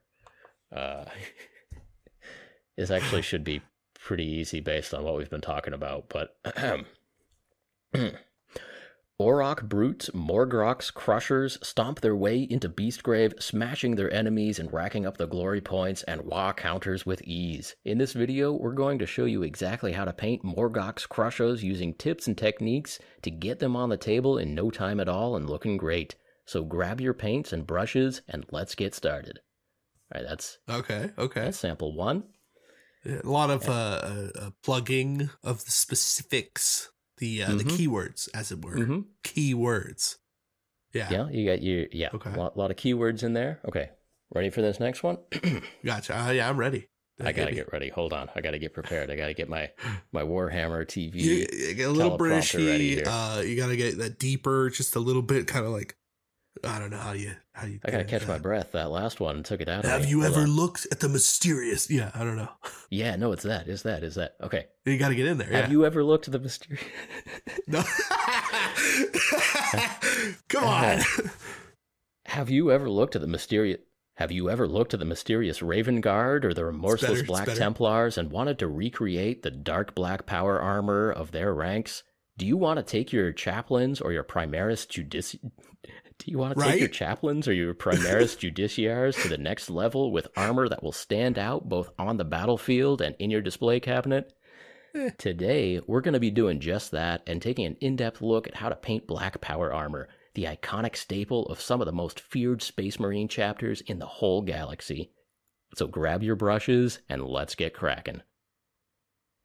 Okay, so Yeah, like we were just talking about exciting. black power, power, one of those, one of those was Nick, and one of those was Louise, but th- they were written by the same person. Like, um, It, it definitely feels. I mean, they probably have. uh I I think that my okay. My assumption would be that the the Warhammer Plus team has uh probably designers, like some people, like writers. Uh, you've got your camera people, your production, and your like on screen people, your presenters. And I, Mhm. I I bet you that's what it is. It's like, okay, uh, how many shows do we have? What do we have to do? We have to write each thing. It's just like how we would sit down, write a script. It's like, okay, here's a script for your video. Now just go bust out each of these things. Like you want to paint a, face? Well, here, you need to fill in these blanks with your words. But everything else is we're going to paint a face. Let's get cracking. You know? Yeah. Like it, it's kind of generic. So it, that makes sense to have a writer come in and fill in those blanks so you don't have to think about it. sure. You know, sure. sit I mean, down like, with a like I said, teleprompter. it's, it's minor, um, but we're so so. This this whole critique is in the frame of how does this compare to a YouTube channel? You know, how does this Sure, compare to to Scott Waddell or Darren Latham or Casey Alden or, or anything else? You know, like uh, how does this how does this stack up? Um, and and uh, what similarity, you know, similarities, differences, and I think one of the one of the weak points is that Louise, like her personality, is somewhat covered up by the corporate writing. Like she, you know, that's a good way to put it. she, if Yeah. if she sounds, yeah, you know, she sounds like Peachy, sounds like Nick, sounds like the rest of them. Uh, I could have gone back and like taken some of uh, Duncan's old stuff, and I bet it would sound pretty similar. And uh, that's just a shame. Like um, A the little bit, yeah. like I know, I know that Games Workshop uh wants to minimize the importance of the individual presenters so that they can be replaced on a whim and cheaply. But uh, yeah, it's sad. you that, have that- to it's sad that we are losing their personalities. True. Yeah. Um. Yeah, I mean, it, it must be an interesting. I don't know. The The fact is that that Duncan left for a reason, you know, and is now presumably making. Okay, let me let me put it to you this way: Duncan's Kickstarter, as of right now, as I am talking, is over six hundred thousand dollars for it? his paint line. Good yes, job. So this is like what day two of the Duncan's uh, paint Th- Kickstarter, This is day two, funded in which 15 there's still minutes. plenty of time to go check out. I haven't tried the paint Yeah. yet, but uh, hey, Haven't tried need, it yet, uh, but I'm looking forward to getting paint, some in the mail. Yeah, Yeah. Yeah. I'm definitely I'm getting some in the mail. I'm going to be using it cuz yes, of course I am. Like like Nice. before I even thought about YouTube as a thing, before I even gave it a shot, I was watching Duncan, hmm you know? Like that's definitely a thing like like most people. Um it got me back in like a lot to like painting and, and learning things and, and knowing what to do, you know? Um the fact is though that that there is a leash on every single person that works at Warhammer TV because they don't want a repeat of that situation. That if these people become popular enough, which Mhm. I would even say that they probably already are. Uh, Mhm. How many how many Instagram followers does she have? and she- 30,000? yeah, and and that she got those entirely on her own, not On because her of any own, affiliation absolutely. with Games Workshop. Yeah, Louise. because she's a great I've been painter. following Louise on Instagram for a couple of years now. Her Same here, stuff yeah. is incredible. Yes. And uh, yeah, I was following her long before I realized that she worked for Forge I didn't World even or know. whatever. I and, yeah. literally didn't even know. I was like, "Whoa, Games Workshop hired an Instagram painter." To, I literally thought that. Yeah. I didn't Yeah. even know. Like, I was like, "That's insane. Good for them." Oh wait. Right. yeah, and then I'm like scrolling through her stuff, and I'm like, "Oh, like she's hanging out with all these people. Like she works there. Oh, she's worked there for like seven years." Okay, never mind. like she's obviously like worked her, her way through it and like earned this job, right? This is great. Um, Mhm.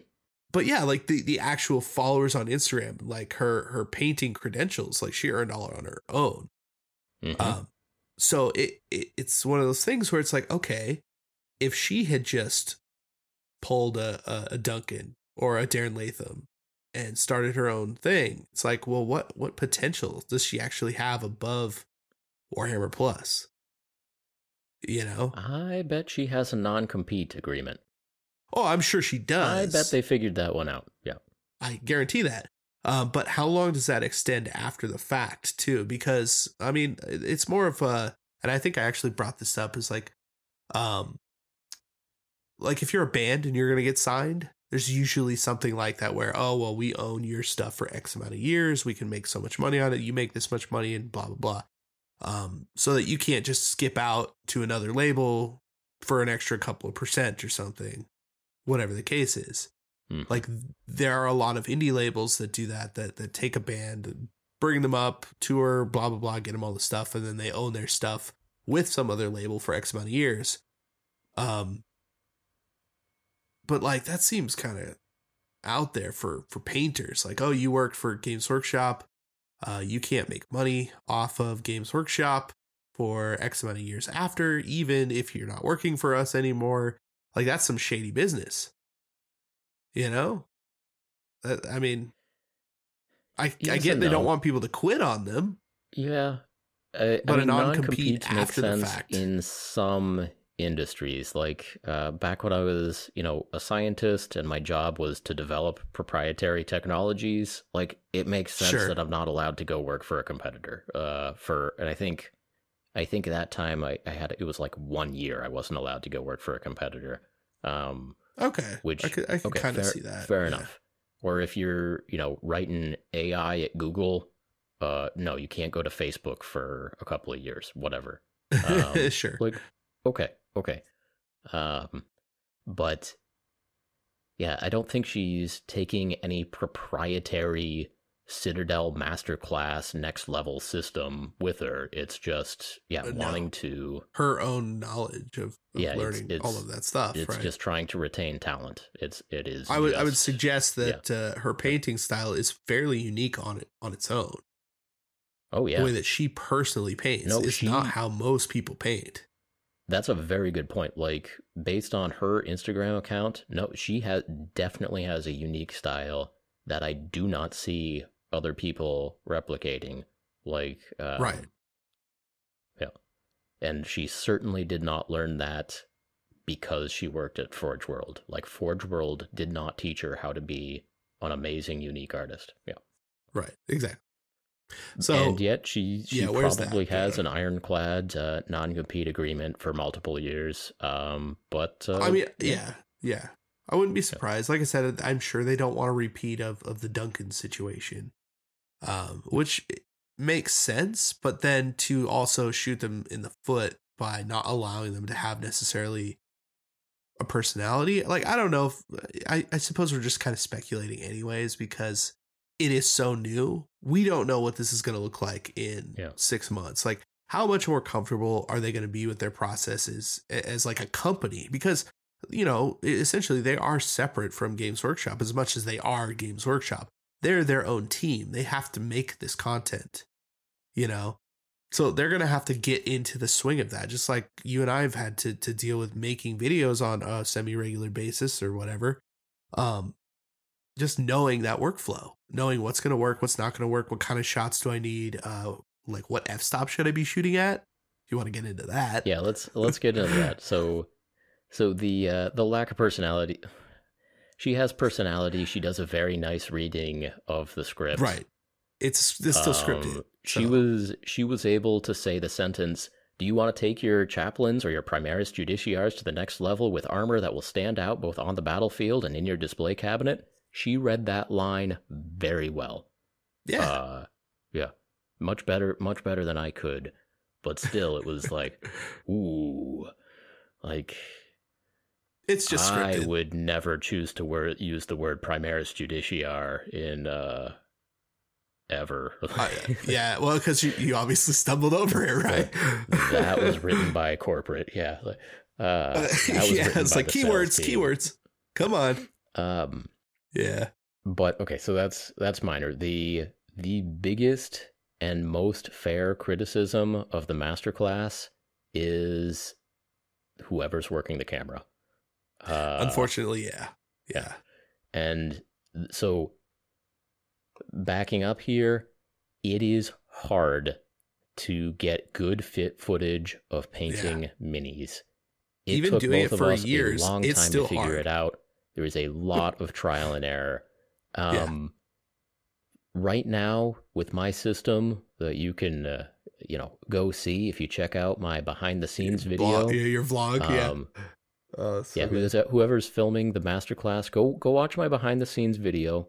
You'll uh, Yeah. you'll see how to set up the camera to get like pretty good shots. But um, if you watch some of that masterclass, ooh, the the shots of the actual mini painting yeah. are not as good as you or me or Miniac or or you know Ninjon Yeah. or or any other YouTuber like the like for the entire face painting video it's the table that's in focus. It- it's it's almost the entire video too and i can tell when they're cutting back they're trying to compensate like uh, i know you were talking about some grain in there and i think it's because they're trying to sharpen the image uh and and it's and it's just not getting because it's not in focus. Like your Yeah. table is looking real real sharp right now. Yeah. you know but they they couldn't fix and it. And so so painting a head is extra hard because that is a smaller an absolutely. even smaller Yeah. object than than a- than a mini. Um, yeah. but from from what I was able to see, Louise is doing a really good job keeping her hands in one place, yeah. painting, you know, getting a lot of a lot of angles and under and over things while keeping her hands in one place, which is a difficult skill to learn, and she's doing a good job. But whoever's back there with the camera is not doing their part. If anything, that whatever they're monitoring, I, I I think that's probably what it is. Whatever they're monitoring the the actual filming on, they're it's probably not big enough for them to even notice. You Hmm. know, because like everything that you do at that scale, that zoomed in, looks different when you put it on a TV or Oh, a- even just a computer monitor. It's like, oh, that's what this actually looks like Mhm. like on my little monitor that I'm monitor- monitoring to make sure I'm in focus, like sometimes it's not because you can't tell at that size. Like you you need to to blow that thing up so you can see what it actually looks like, what your quality is at. Like Mhm. you need to shoot with enough light and all of these Yeah. things to make sure that it, it, it focuses properly. Yeah. So, um, and that's in some ways that's an easy mistake to make. Like you, your focus is in the wrong Oh, yeah. place. You film the entire thing without noticing. That's the footage you have. You gotta make. That's a video one out the gate week. though. Right. Well, yeah, if that was actually the the case, I don't know what kind of scheduling they have. I would have hoped Sure. that they've been doing this for a while. Like Yeah. uh for a few months before, but you know. I'm, I'm actually really curious. Yeah, I, I assume they had like a handful of episodes ready to go, and I am curious like which filming was done first. So so for all of this, this is a this is a learning curve. It is hard to get into filming Oh, yeah. mini painting because there's there's a lot of skills you got to develop. Uh, Yeah. And so I'm curious which came first. So the backgrounds in these shots, I mean, we Uh-huh. like I talked. I made a big deal about it when I figured out that black poster He board finally is far switched to superior black, to white poster board as a backdrop yeah. for painting minis. Uh-huh. Like that was that was a revelation for me, and I am serious that the the quality of my shots like tripled. Oh yeah. When- well, when the- once you got that that like stabilizer that you put up, you got the black background, you got the lights on the rig that that are steady. You got the camera in the same place every time. Dude, like your your shots have been like consistently some of the best of of any of us. And I think because you put in a lot more effort than like pretty much everybody else. Like like even Scott's stuff, like he'll drop the camera, it's on a swing arm, but it's Mhm. still he's painting on the desk. So like he he screws up or his head gets in the way or like I do that all the time. Yeah. But like having that like really static setup with the nice background looks amazing. Well, well, thank you, Casey. I, I, I mean, this is this has been a learning curve. It's been trial and error. But once I trialed my error into the setup that I have now, yeah, like, oh, this is working. This is how to film Yes. minis. You Uh, have solved some point, this, this, you know, at some thing, point, I'll this I'll make some tweaks and additions. But for for now, like, yeah, this is this is pretty good. And the the masterclass filmers are not there yet. So right. um, you need to watch your vlog. Yeah, so episode. they're they're using the backdrop of essentially the table, you know, a couple inches behind Louise's hands, and between different episodes, there are three episodes up right now. I think one of them has the white parchment paper of a wet palette as the backdrop. One of them has, and I think they put in like a piece of black plastic to to be a backdrop. Like like that's the the purpose of it. And I think one had just like their black painting mat or something in the backdrop but but yeah they've they, they have not standardized their backdrop which is which is one thing which is seriously changing the quality of their footage between different shots um yeah. and also man so we, so we talked about the focus on the head painting but on the black power armor oh that is very grainy footage uh you want to talk about that casey like Um. So, well, I mean, it it kind of coincides with all this, like, you know, something that we figured out with with certain kind of lenses to film that stuff, and, and uh, what you need in focus and what you don't want in focus, uh, how much light you need, uh, how much ISO, like all all these technical things. Like, um, you start boosting your ISO in a camera, and essentially you're you're making fake light because you don't have enough on your model or you're trying to uh, stop your your footage down so that everything is in focus instead of just like a Mhm. little quarter of an inch piece. The problem with that is that there's a very fine line that you that you kind of have to like find at almost every time, which is a little weird unless your your setup is like I said more consistent like yours is.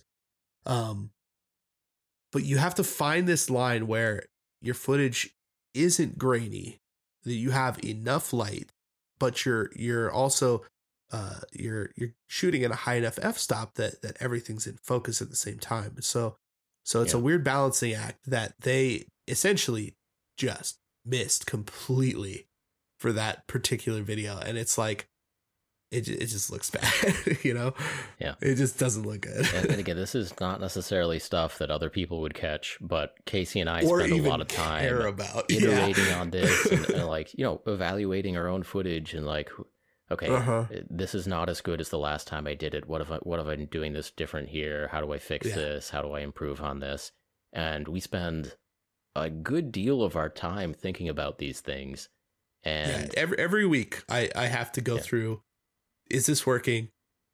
Where do I need to be? Where's this balance? How much light do I have? Do I need to add something that I didn't have before? Yeah. And the reason that it, it, it changes too is because well, what if I am painting black armor?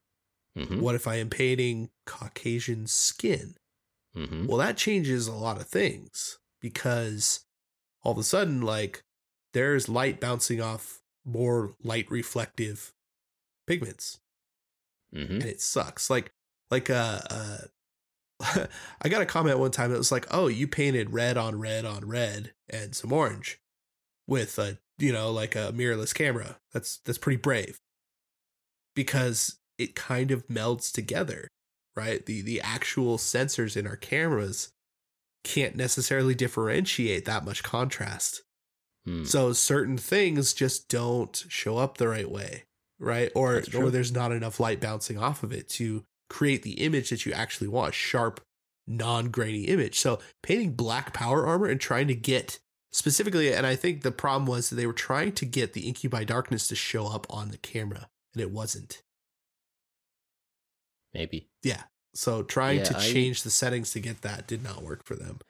Yeah, but my take on that. So, so what we're talking about here, if you ever do check out Warhammer Plus Masterclass, the the black power armor, look at the look at the black primed Space Marine.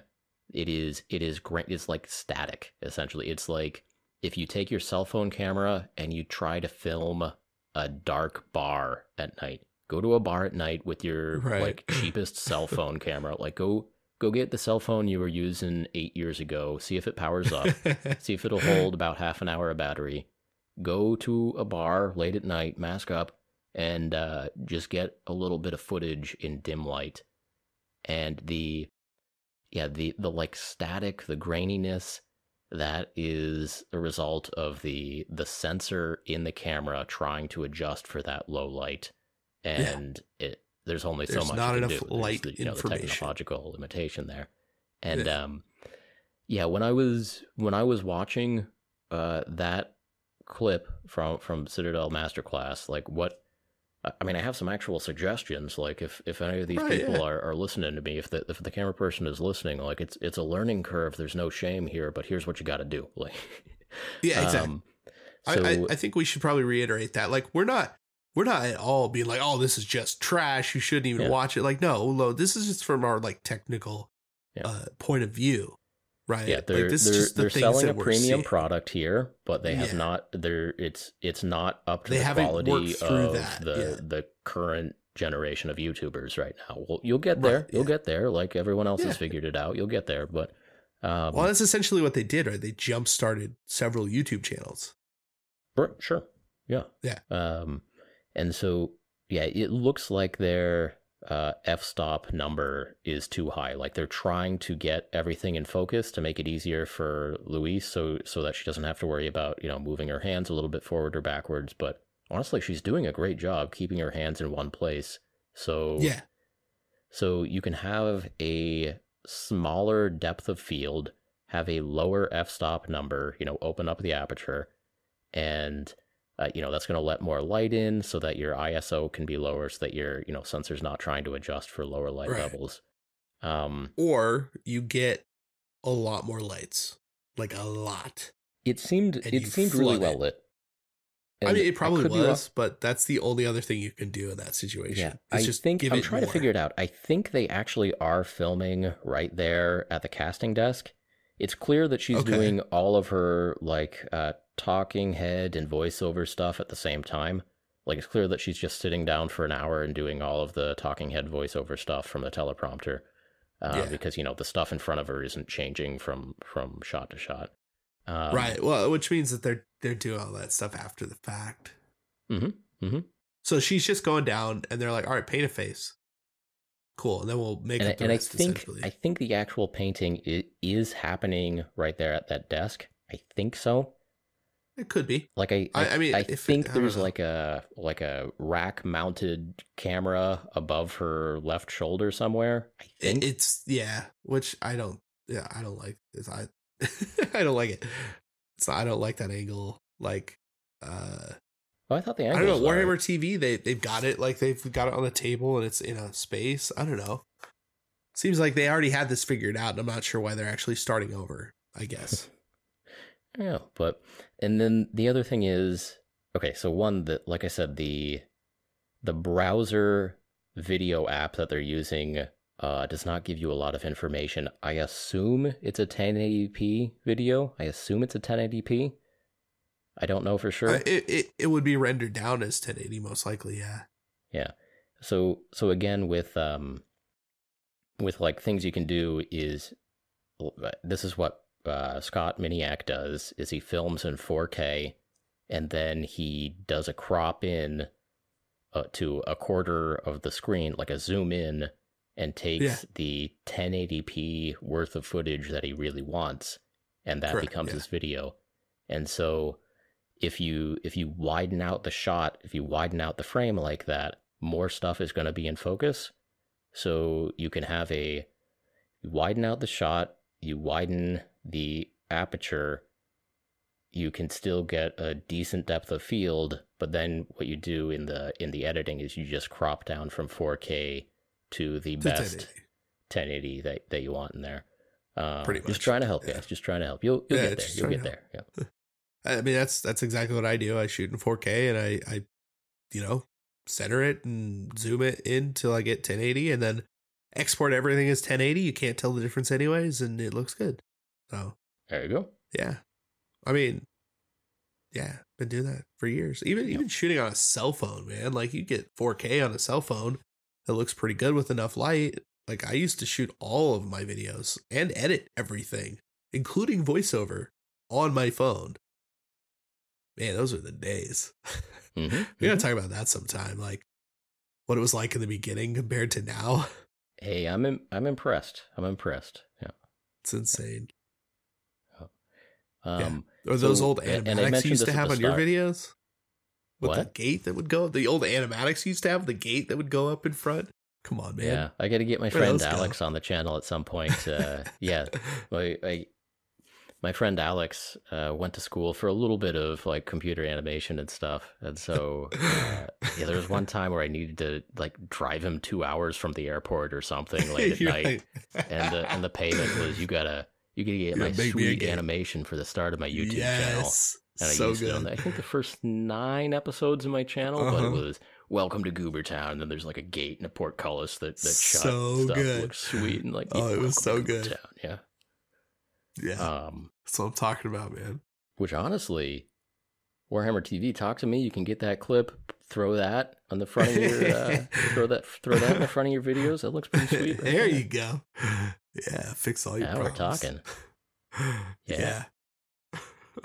So uh, I, I did want to close this segment by saying uh, that the lesson design. I thought the lesson design was pretty good. I guess you're you wish there was a, a little bit more about how to finish drawing the owl on some of those videos, but uh, I my yeah, my only problem is is is jumping to that conclusion without saying Yeah. we'll cover some of this other stuff in later videos or mhm. uh or just stopping where they were and just being like, yeah, this is what we were to accomplish. And if you said, hey, go ahead and like, you know, you fill in the rest of the details, is gonna look sweet. And I, I know that they probably didn't want to just be like, oh yeah, fill in the details and it'll be better. They wanted to do that to show that. But the problem is, well, now you're showing a bunch of stuff and doing other things to the thing that you did beyond, like, eh, and now it it it gets lost. Mhm. You can't just add more highlights to the thing. Why would you do that without telling? Oh, okay. anyway. Yeah, so that's that's Yeah. my uh, issue with that. But like, as far as as far as the actual like, you know, steps and following and and learning something, like I think it's done very well. Yeah. Yeah. Yeah. Um, yeah, like like I said, I uh, I learned something from all three of those painting videos so far. I am glad that series exists. I wish them the best of luck. Yeah. Um, overall, overall, as far as whether I recommend Warhammer Plus, um, I think it's worth treating it the way that you treat uh CBS All Access or Paramount Plus. Uh, you you go in once a year. You see Okay. the one episode of uh, Star Trek Discovery that they uploaded during that last year, and you remember to cancel before you get billed again. Like that's, I think that's a fair way to do it. Yeah. Um, because even even now it's been out. They've had kind of three weeks worth of releases now, and there's still like three, four hours of content on there. There's like there's like a lazy Sunday worth of content on there right yeah, now. I watched it And so- today because I had a couple hours. Mhm.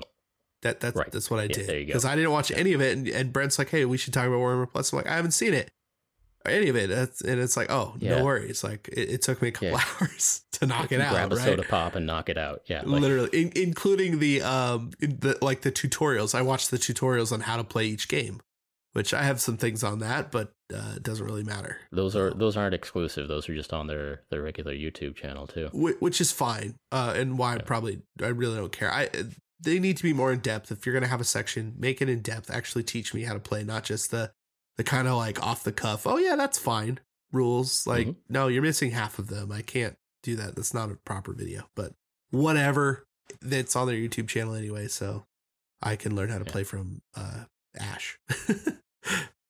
Yeah, I mean, I'm uh like that Space Marine show. I got I got some enjoyment out of watching the that. Yeah.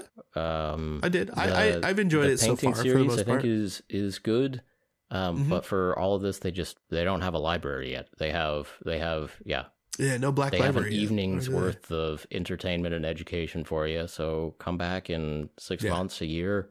Um, you can by then you can still definitely watch all of their content in a week, and then you can you know cancel again and, and come Yeah. back in 2024. You know, so. Well, but don't forget the mini that you get for signing Oh up. come on, Casey! What are you what, what are you doing chilling over here? Yeah. What are you talking about? Uh, no, actually, what I was going to say is all of this being said, all the bullshit, I don't pay for this service. It's free. Like if if you were already paying for like the Warhammer apps, like if you're paying for Azyr, like uh the, the so the Age of Sigmar app or the Warhammer 40,000 app, both of those together was more money than this app is. So they come with this subscription for less money. Therefore, for me, this is free.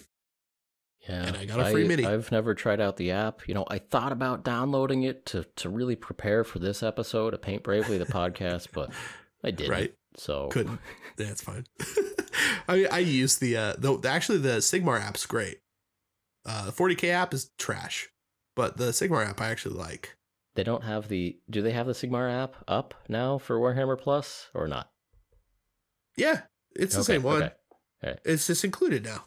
Okay, cool. I'm just cool, saying cool, for the for the same price, it's you basically are just getting uh Warhammer Plus and a model for free. So I'm So, just yeah, saying if you that's want, my perspective on it. Like it, it actually means nothing because I am not technically paying for it. yeah, um, that re- that app is like more rule books. So if you want even more rule books that you're not going to read, Oh yeah, I you do. pay basically. I pay downloaded nothing. them. Yeah, Well, see, because like free. instead of going and buying the battle tome for like fifty bucks, it's like ten bucks on there, and I get a PDF.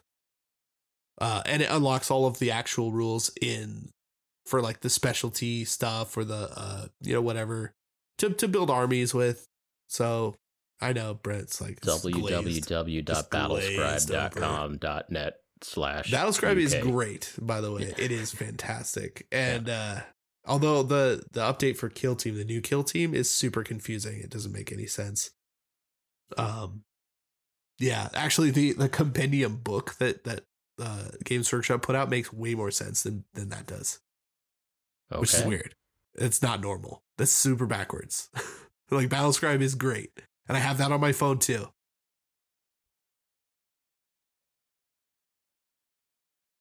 Okay. Well, you know what, Casey? I think we did it. I think, I think we, it. did too. I think we got The, there. I think we um, kind of shit on this whole thing, but also we got into said some we nice things into an too. episode. We had uh, we had a topic of the day. We It eventually got to the topic of the day. We Uh-huh. apologized for the previous couple Oh, weeks yeah. worth of episodes. That's true. Um, well, at least last times, yeah. you know, we can't we can't expect that you'll forgive us, but we hope that someday you will. And uh and we want to thank you so much for watching and giving us Oh, another someday, chance. someday we're gonna make a true apology video, and we won't. We won't. it's gonna be a whole oh, what, thing. One last thing before we close out. One last thing. yeah, Okay. Uh, uh, uh, you you want to talk about the the 3D printer Kickstarter? Uh, I I can because the, I the only thing I wanted to mention. So this is the second. There's there are now two 3D printer companies doing Kickstarters for their new printer. Is that correct? yeah. So so okay. Anycubic reached out to me uh a, like a while ago, and they're like, "Hey, on the down low, we got this DLP printer. Like, we will legit send you one first. They sent me one. It's super pre-production. It sh- shit you not like it broke. It doesn't work. One of the ribbons completely fell off the board, and they're like, "Can you rewire that?" And I'm like, "You know, I cannot." So they're like, "All right, we'll just send you a new one." And this is like this week. Uh, I got a message on my Discord server for my Patreon. Uh, it was like, "Oh, um, so Elegoo is coming out with a new printer and doing a Kickstarter." and it's Texas Instruments DLP. It's literally the same exact guts on the inside. So Anycubic Nice. and Elegoo back to back Kickstarters, same printer. Yeah. Yeah. So it's yeah, we've it's we've an interesting world. before, but yeah, the the printer technology is coming along so fast, which is awesome. Yeah. But uh, it's coming along so fast that I don't know if you really want to kickstart it.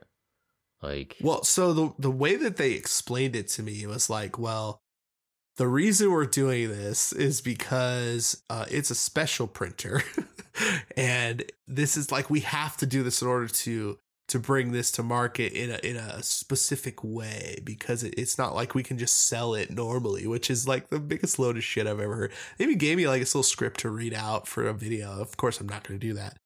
Um, but yeah, it's like, and now Elegoo has the same fucking printer. printer and reconnect the main uh, wire Holy ribbon shit. to the motherboard, I've oh, I had I've to- I opened had it like do- five times. I had to do a little bit of surgery on the uh, my Anycubic Mono after I first got it. Right, because like one of the things is again. I think I need to do it again. Is Oh reconnect the ribbon to the but. But now, of course, it's all covered in resin, so it's going to be a nastier job. But uh, right, yeah. And of course, once I reconnected the ribbon, the shit didn't work at all. this is this is the cost of having cheap technology, cheap disposable, ever evolving technology. You know, Yeah. Um, But- so I'm I'm what I'm gonna do because Elegoo also emailed me uh, this morning and asked uh, weirdly they're like hey uh, we really like your channel we think that you'd be a good fit for you know how they, they do that stuff they're like would you like to try our like legit I kid you not like four year old five year old printer like one of their first normal Elegoo like one like it, it's like still got some of those hanging even- around, huh? yeah, it's it's like I got a I got a photon S around here. It's like a hundred dollars right now. It's like Mhm. the equivalent to that, and I'm just like, no, but can you send me that 6K printer you got? so, like, Yeah. I'm gonna I'm basically gonna ask them like, hey, like, uh, Anycubic sent me their DLP printer. I know you have one. Uh, so either either you can send me that, so I have two. um, actually, I was thinking about if I if I did that, I'd probably just pick which one I liked better and then do a giveaway for the other one. Just send it to somebody, because why not? Um, but if if I could convince them to send me their six or eight K printer to do an actual comparison to the the DLP stuff, uh, I think that Did would you, be uh, worth doing. Did you see the the only reason I wanted to talk about this? Uh, did you see when their Kickstarter is launching? Soon, September September 11th. Oh yeah, September 11th. Sons of bitches. Oh, I is that Okay, that's so- the Anycubic one, right? I don't know when the Elegant 1400 one is it's going. uh 1400 UTC time uh on September 11th and I was like oh no what so like, like oh no not if I seven plug in the this morning, in right? what's, what time's that going to be if I okay Google Uh, what time is Oh, 1400 UTC see, I saw it at seven or six in the morning. What time was it? It was three hours ahead. So what time is the Kickstarter starting? It was like ten. uh in between the third and fourth plane yes 10 10 a.m. New York time on September 11th That's that's 2021 not- at the uh, literal twentieth anniversary. Yeah.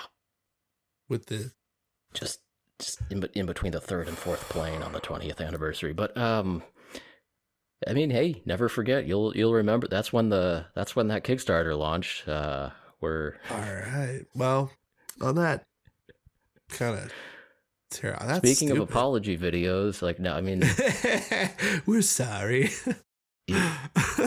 you, you can't just not do business on uh, like multiple days out of the year because bad things happened in history no, but no, uh, I know. there, there's a little bit Uh, of like there are- just maybe oh just, just push it just even push Well, it a couple does it- hours back you know Exactly. Like doing that later afternoon, like something, or or just the next day or the day before. Yeah, How yeah, about that? you know Do what? the day before. like September 11th in in like you know 2020 or 2022 like okay that's a that's a little yeah, yeah, yeah. like on the But you're just hitting on all cylinders on, on, this on one. You can't do on that. exactly like to the minute 20th anniversary come check out Right, our 6k printer like I mean, in the scheme of things, Uh, like, all right, like, yeah, like, Look, I, it probably didn't even occur to them, honestly. yeah. Like, cause I mean, come on, you know they didn't. I mean, do I don't that. know, like, like I assume in other countries it is still like a well-known historical event, I would think so, but and then again, I so, don't know. So, like the the the thing I was trying to compare it to is like I know, I know like a really bad like protest and massacre happened in Tiananmen Square. I don't Okay, know sure. exactly Yeah. when it happened, but like in in like popular knowledge, the the name Yeah. for that event is the Tiananmen Square massacre. And Right. at least at least in English, the the defining like name, the way it is described in the history books is the September 11th attacks. And I don't know how that That's- that's translates good in different point, actually. countries. Like right? just just if you're if Yeah. you're typing in like a launch date for your Kickstarter September 11th, man, that rings a bell. Why does that like you know, maybe Google that? Why is that? that's- I've 9/11, somewhere. yeah. Like, is that? no, I could I could see that. I could see that as being a a, Yeah. a little bit more. Probably not a, not a huge deal out, in the scheme of things. It's just like No, it's just I, it's just a, I am not a always interested in PR disasters. like I always, it, it it tickles me. So I just yeah. Uh, I mean, look, like the if you want to really get into PR in general, like just how many companies jumped on 9/11 and why it's called 9/11 or September 11th and the fact that the twin towers are basically an 11 the that they then can make that into a t-shirt is a whole thing on its own. So, like you want to get dark? Like yeah. Anyways, I don't want to end like that. we'll That's apologize horrible. for this next episode, but for now we gotta close sorry. it out. Thank you again for joining us on another episode of Paint Bravely. If you enjoyed this podcast, please help us out by leaving us a review on iTunes, subscribing to the YouTube channel, and sharing this message with your hobby friends. And as always, we appreciate each and every one of you for listening, and we will talk to you next time. we appreciate you. Oh. We'll talk to you next time. Also, I, I apologize. I'm sorry. I'm sick for this episode. I'm sure you've noticed. It actually I'm didn't come across. Um, I'm sorry too. I don't know exactly what we did this time, but we're sorry. Like I'm sorry. just as you if you ever need that clip, um, we're sorry. I'm sorry. We're sorry. Maybe we should preemptively make a sorry video and post it just to do it. Yeah, like a get out of jail free card. Yeah. Yeah.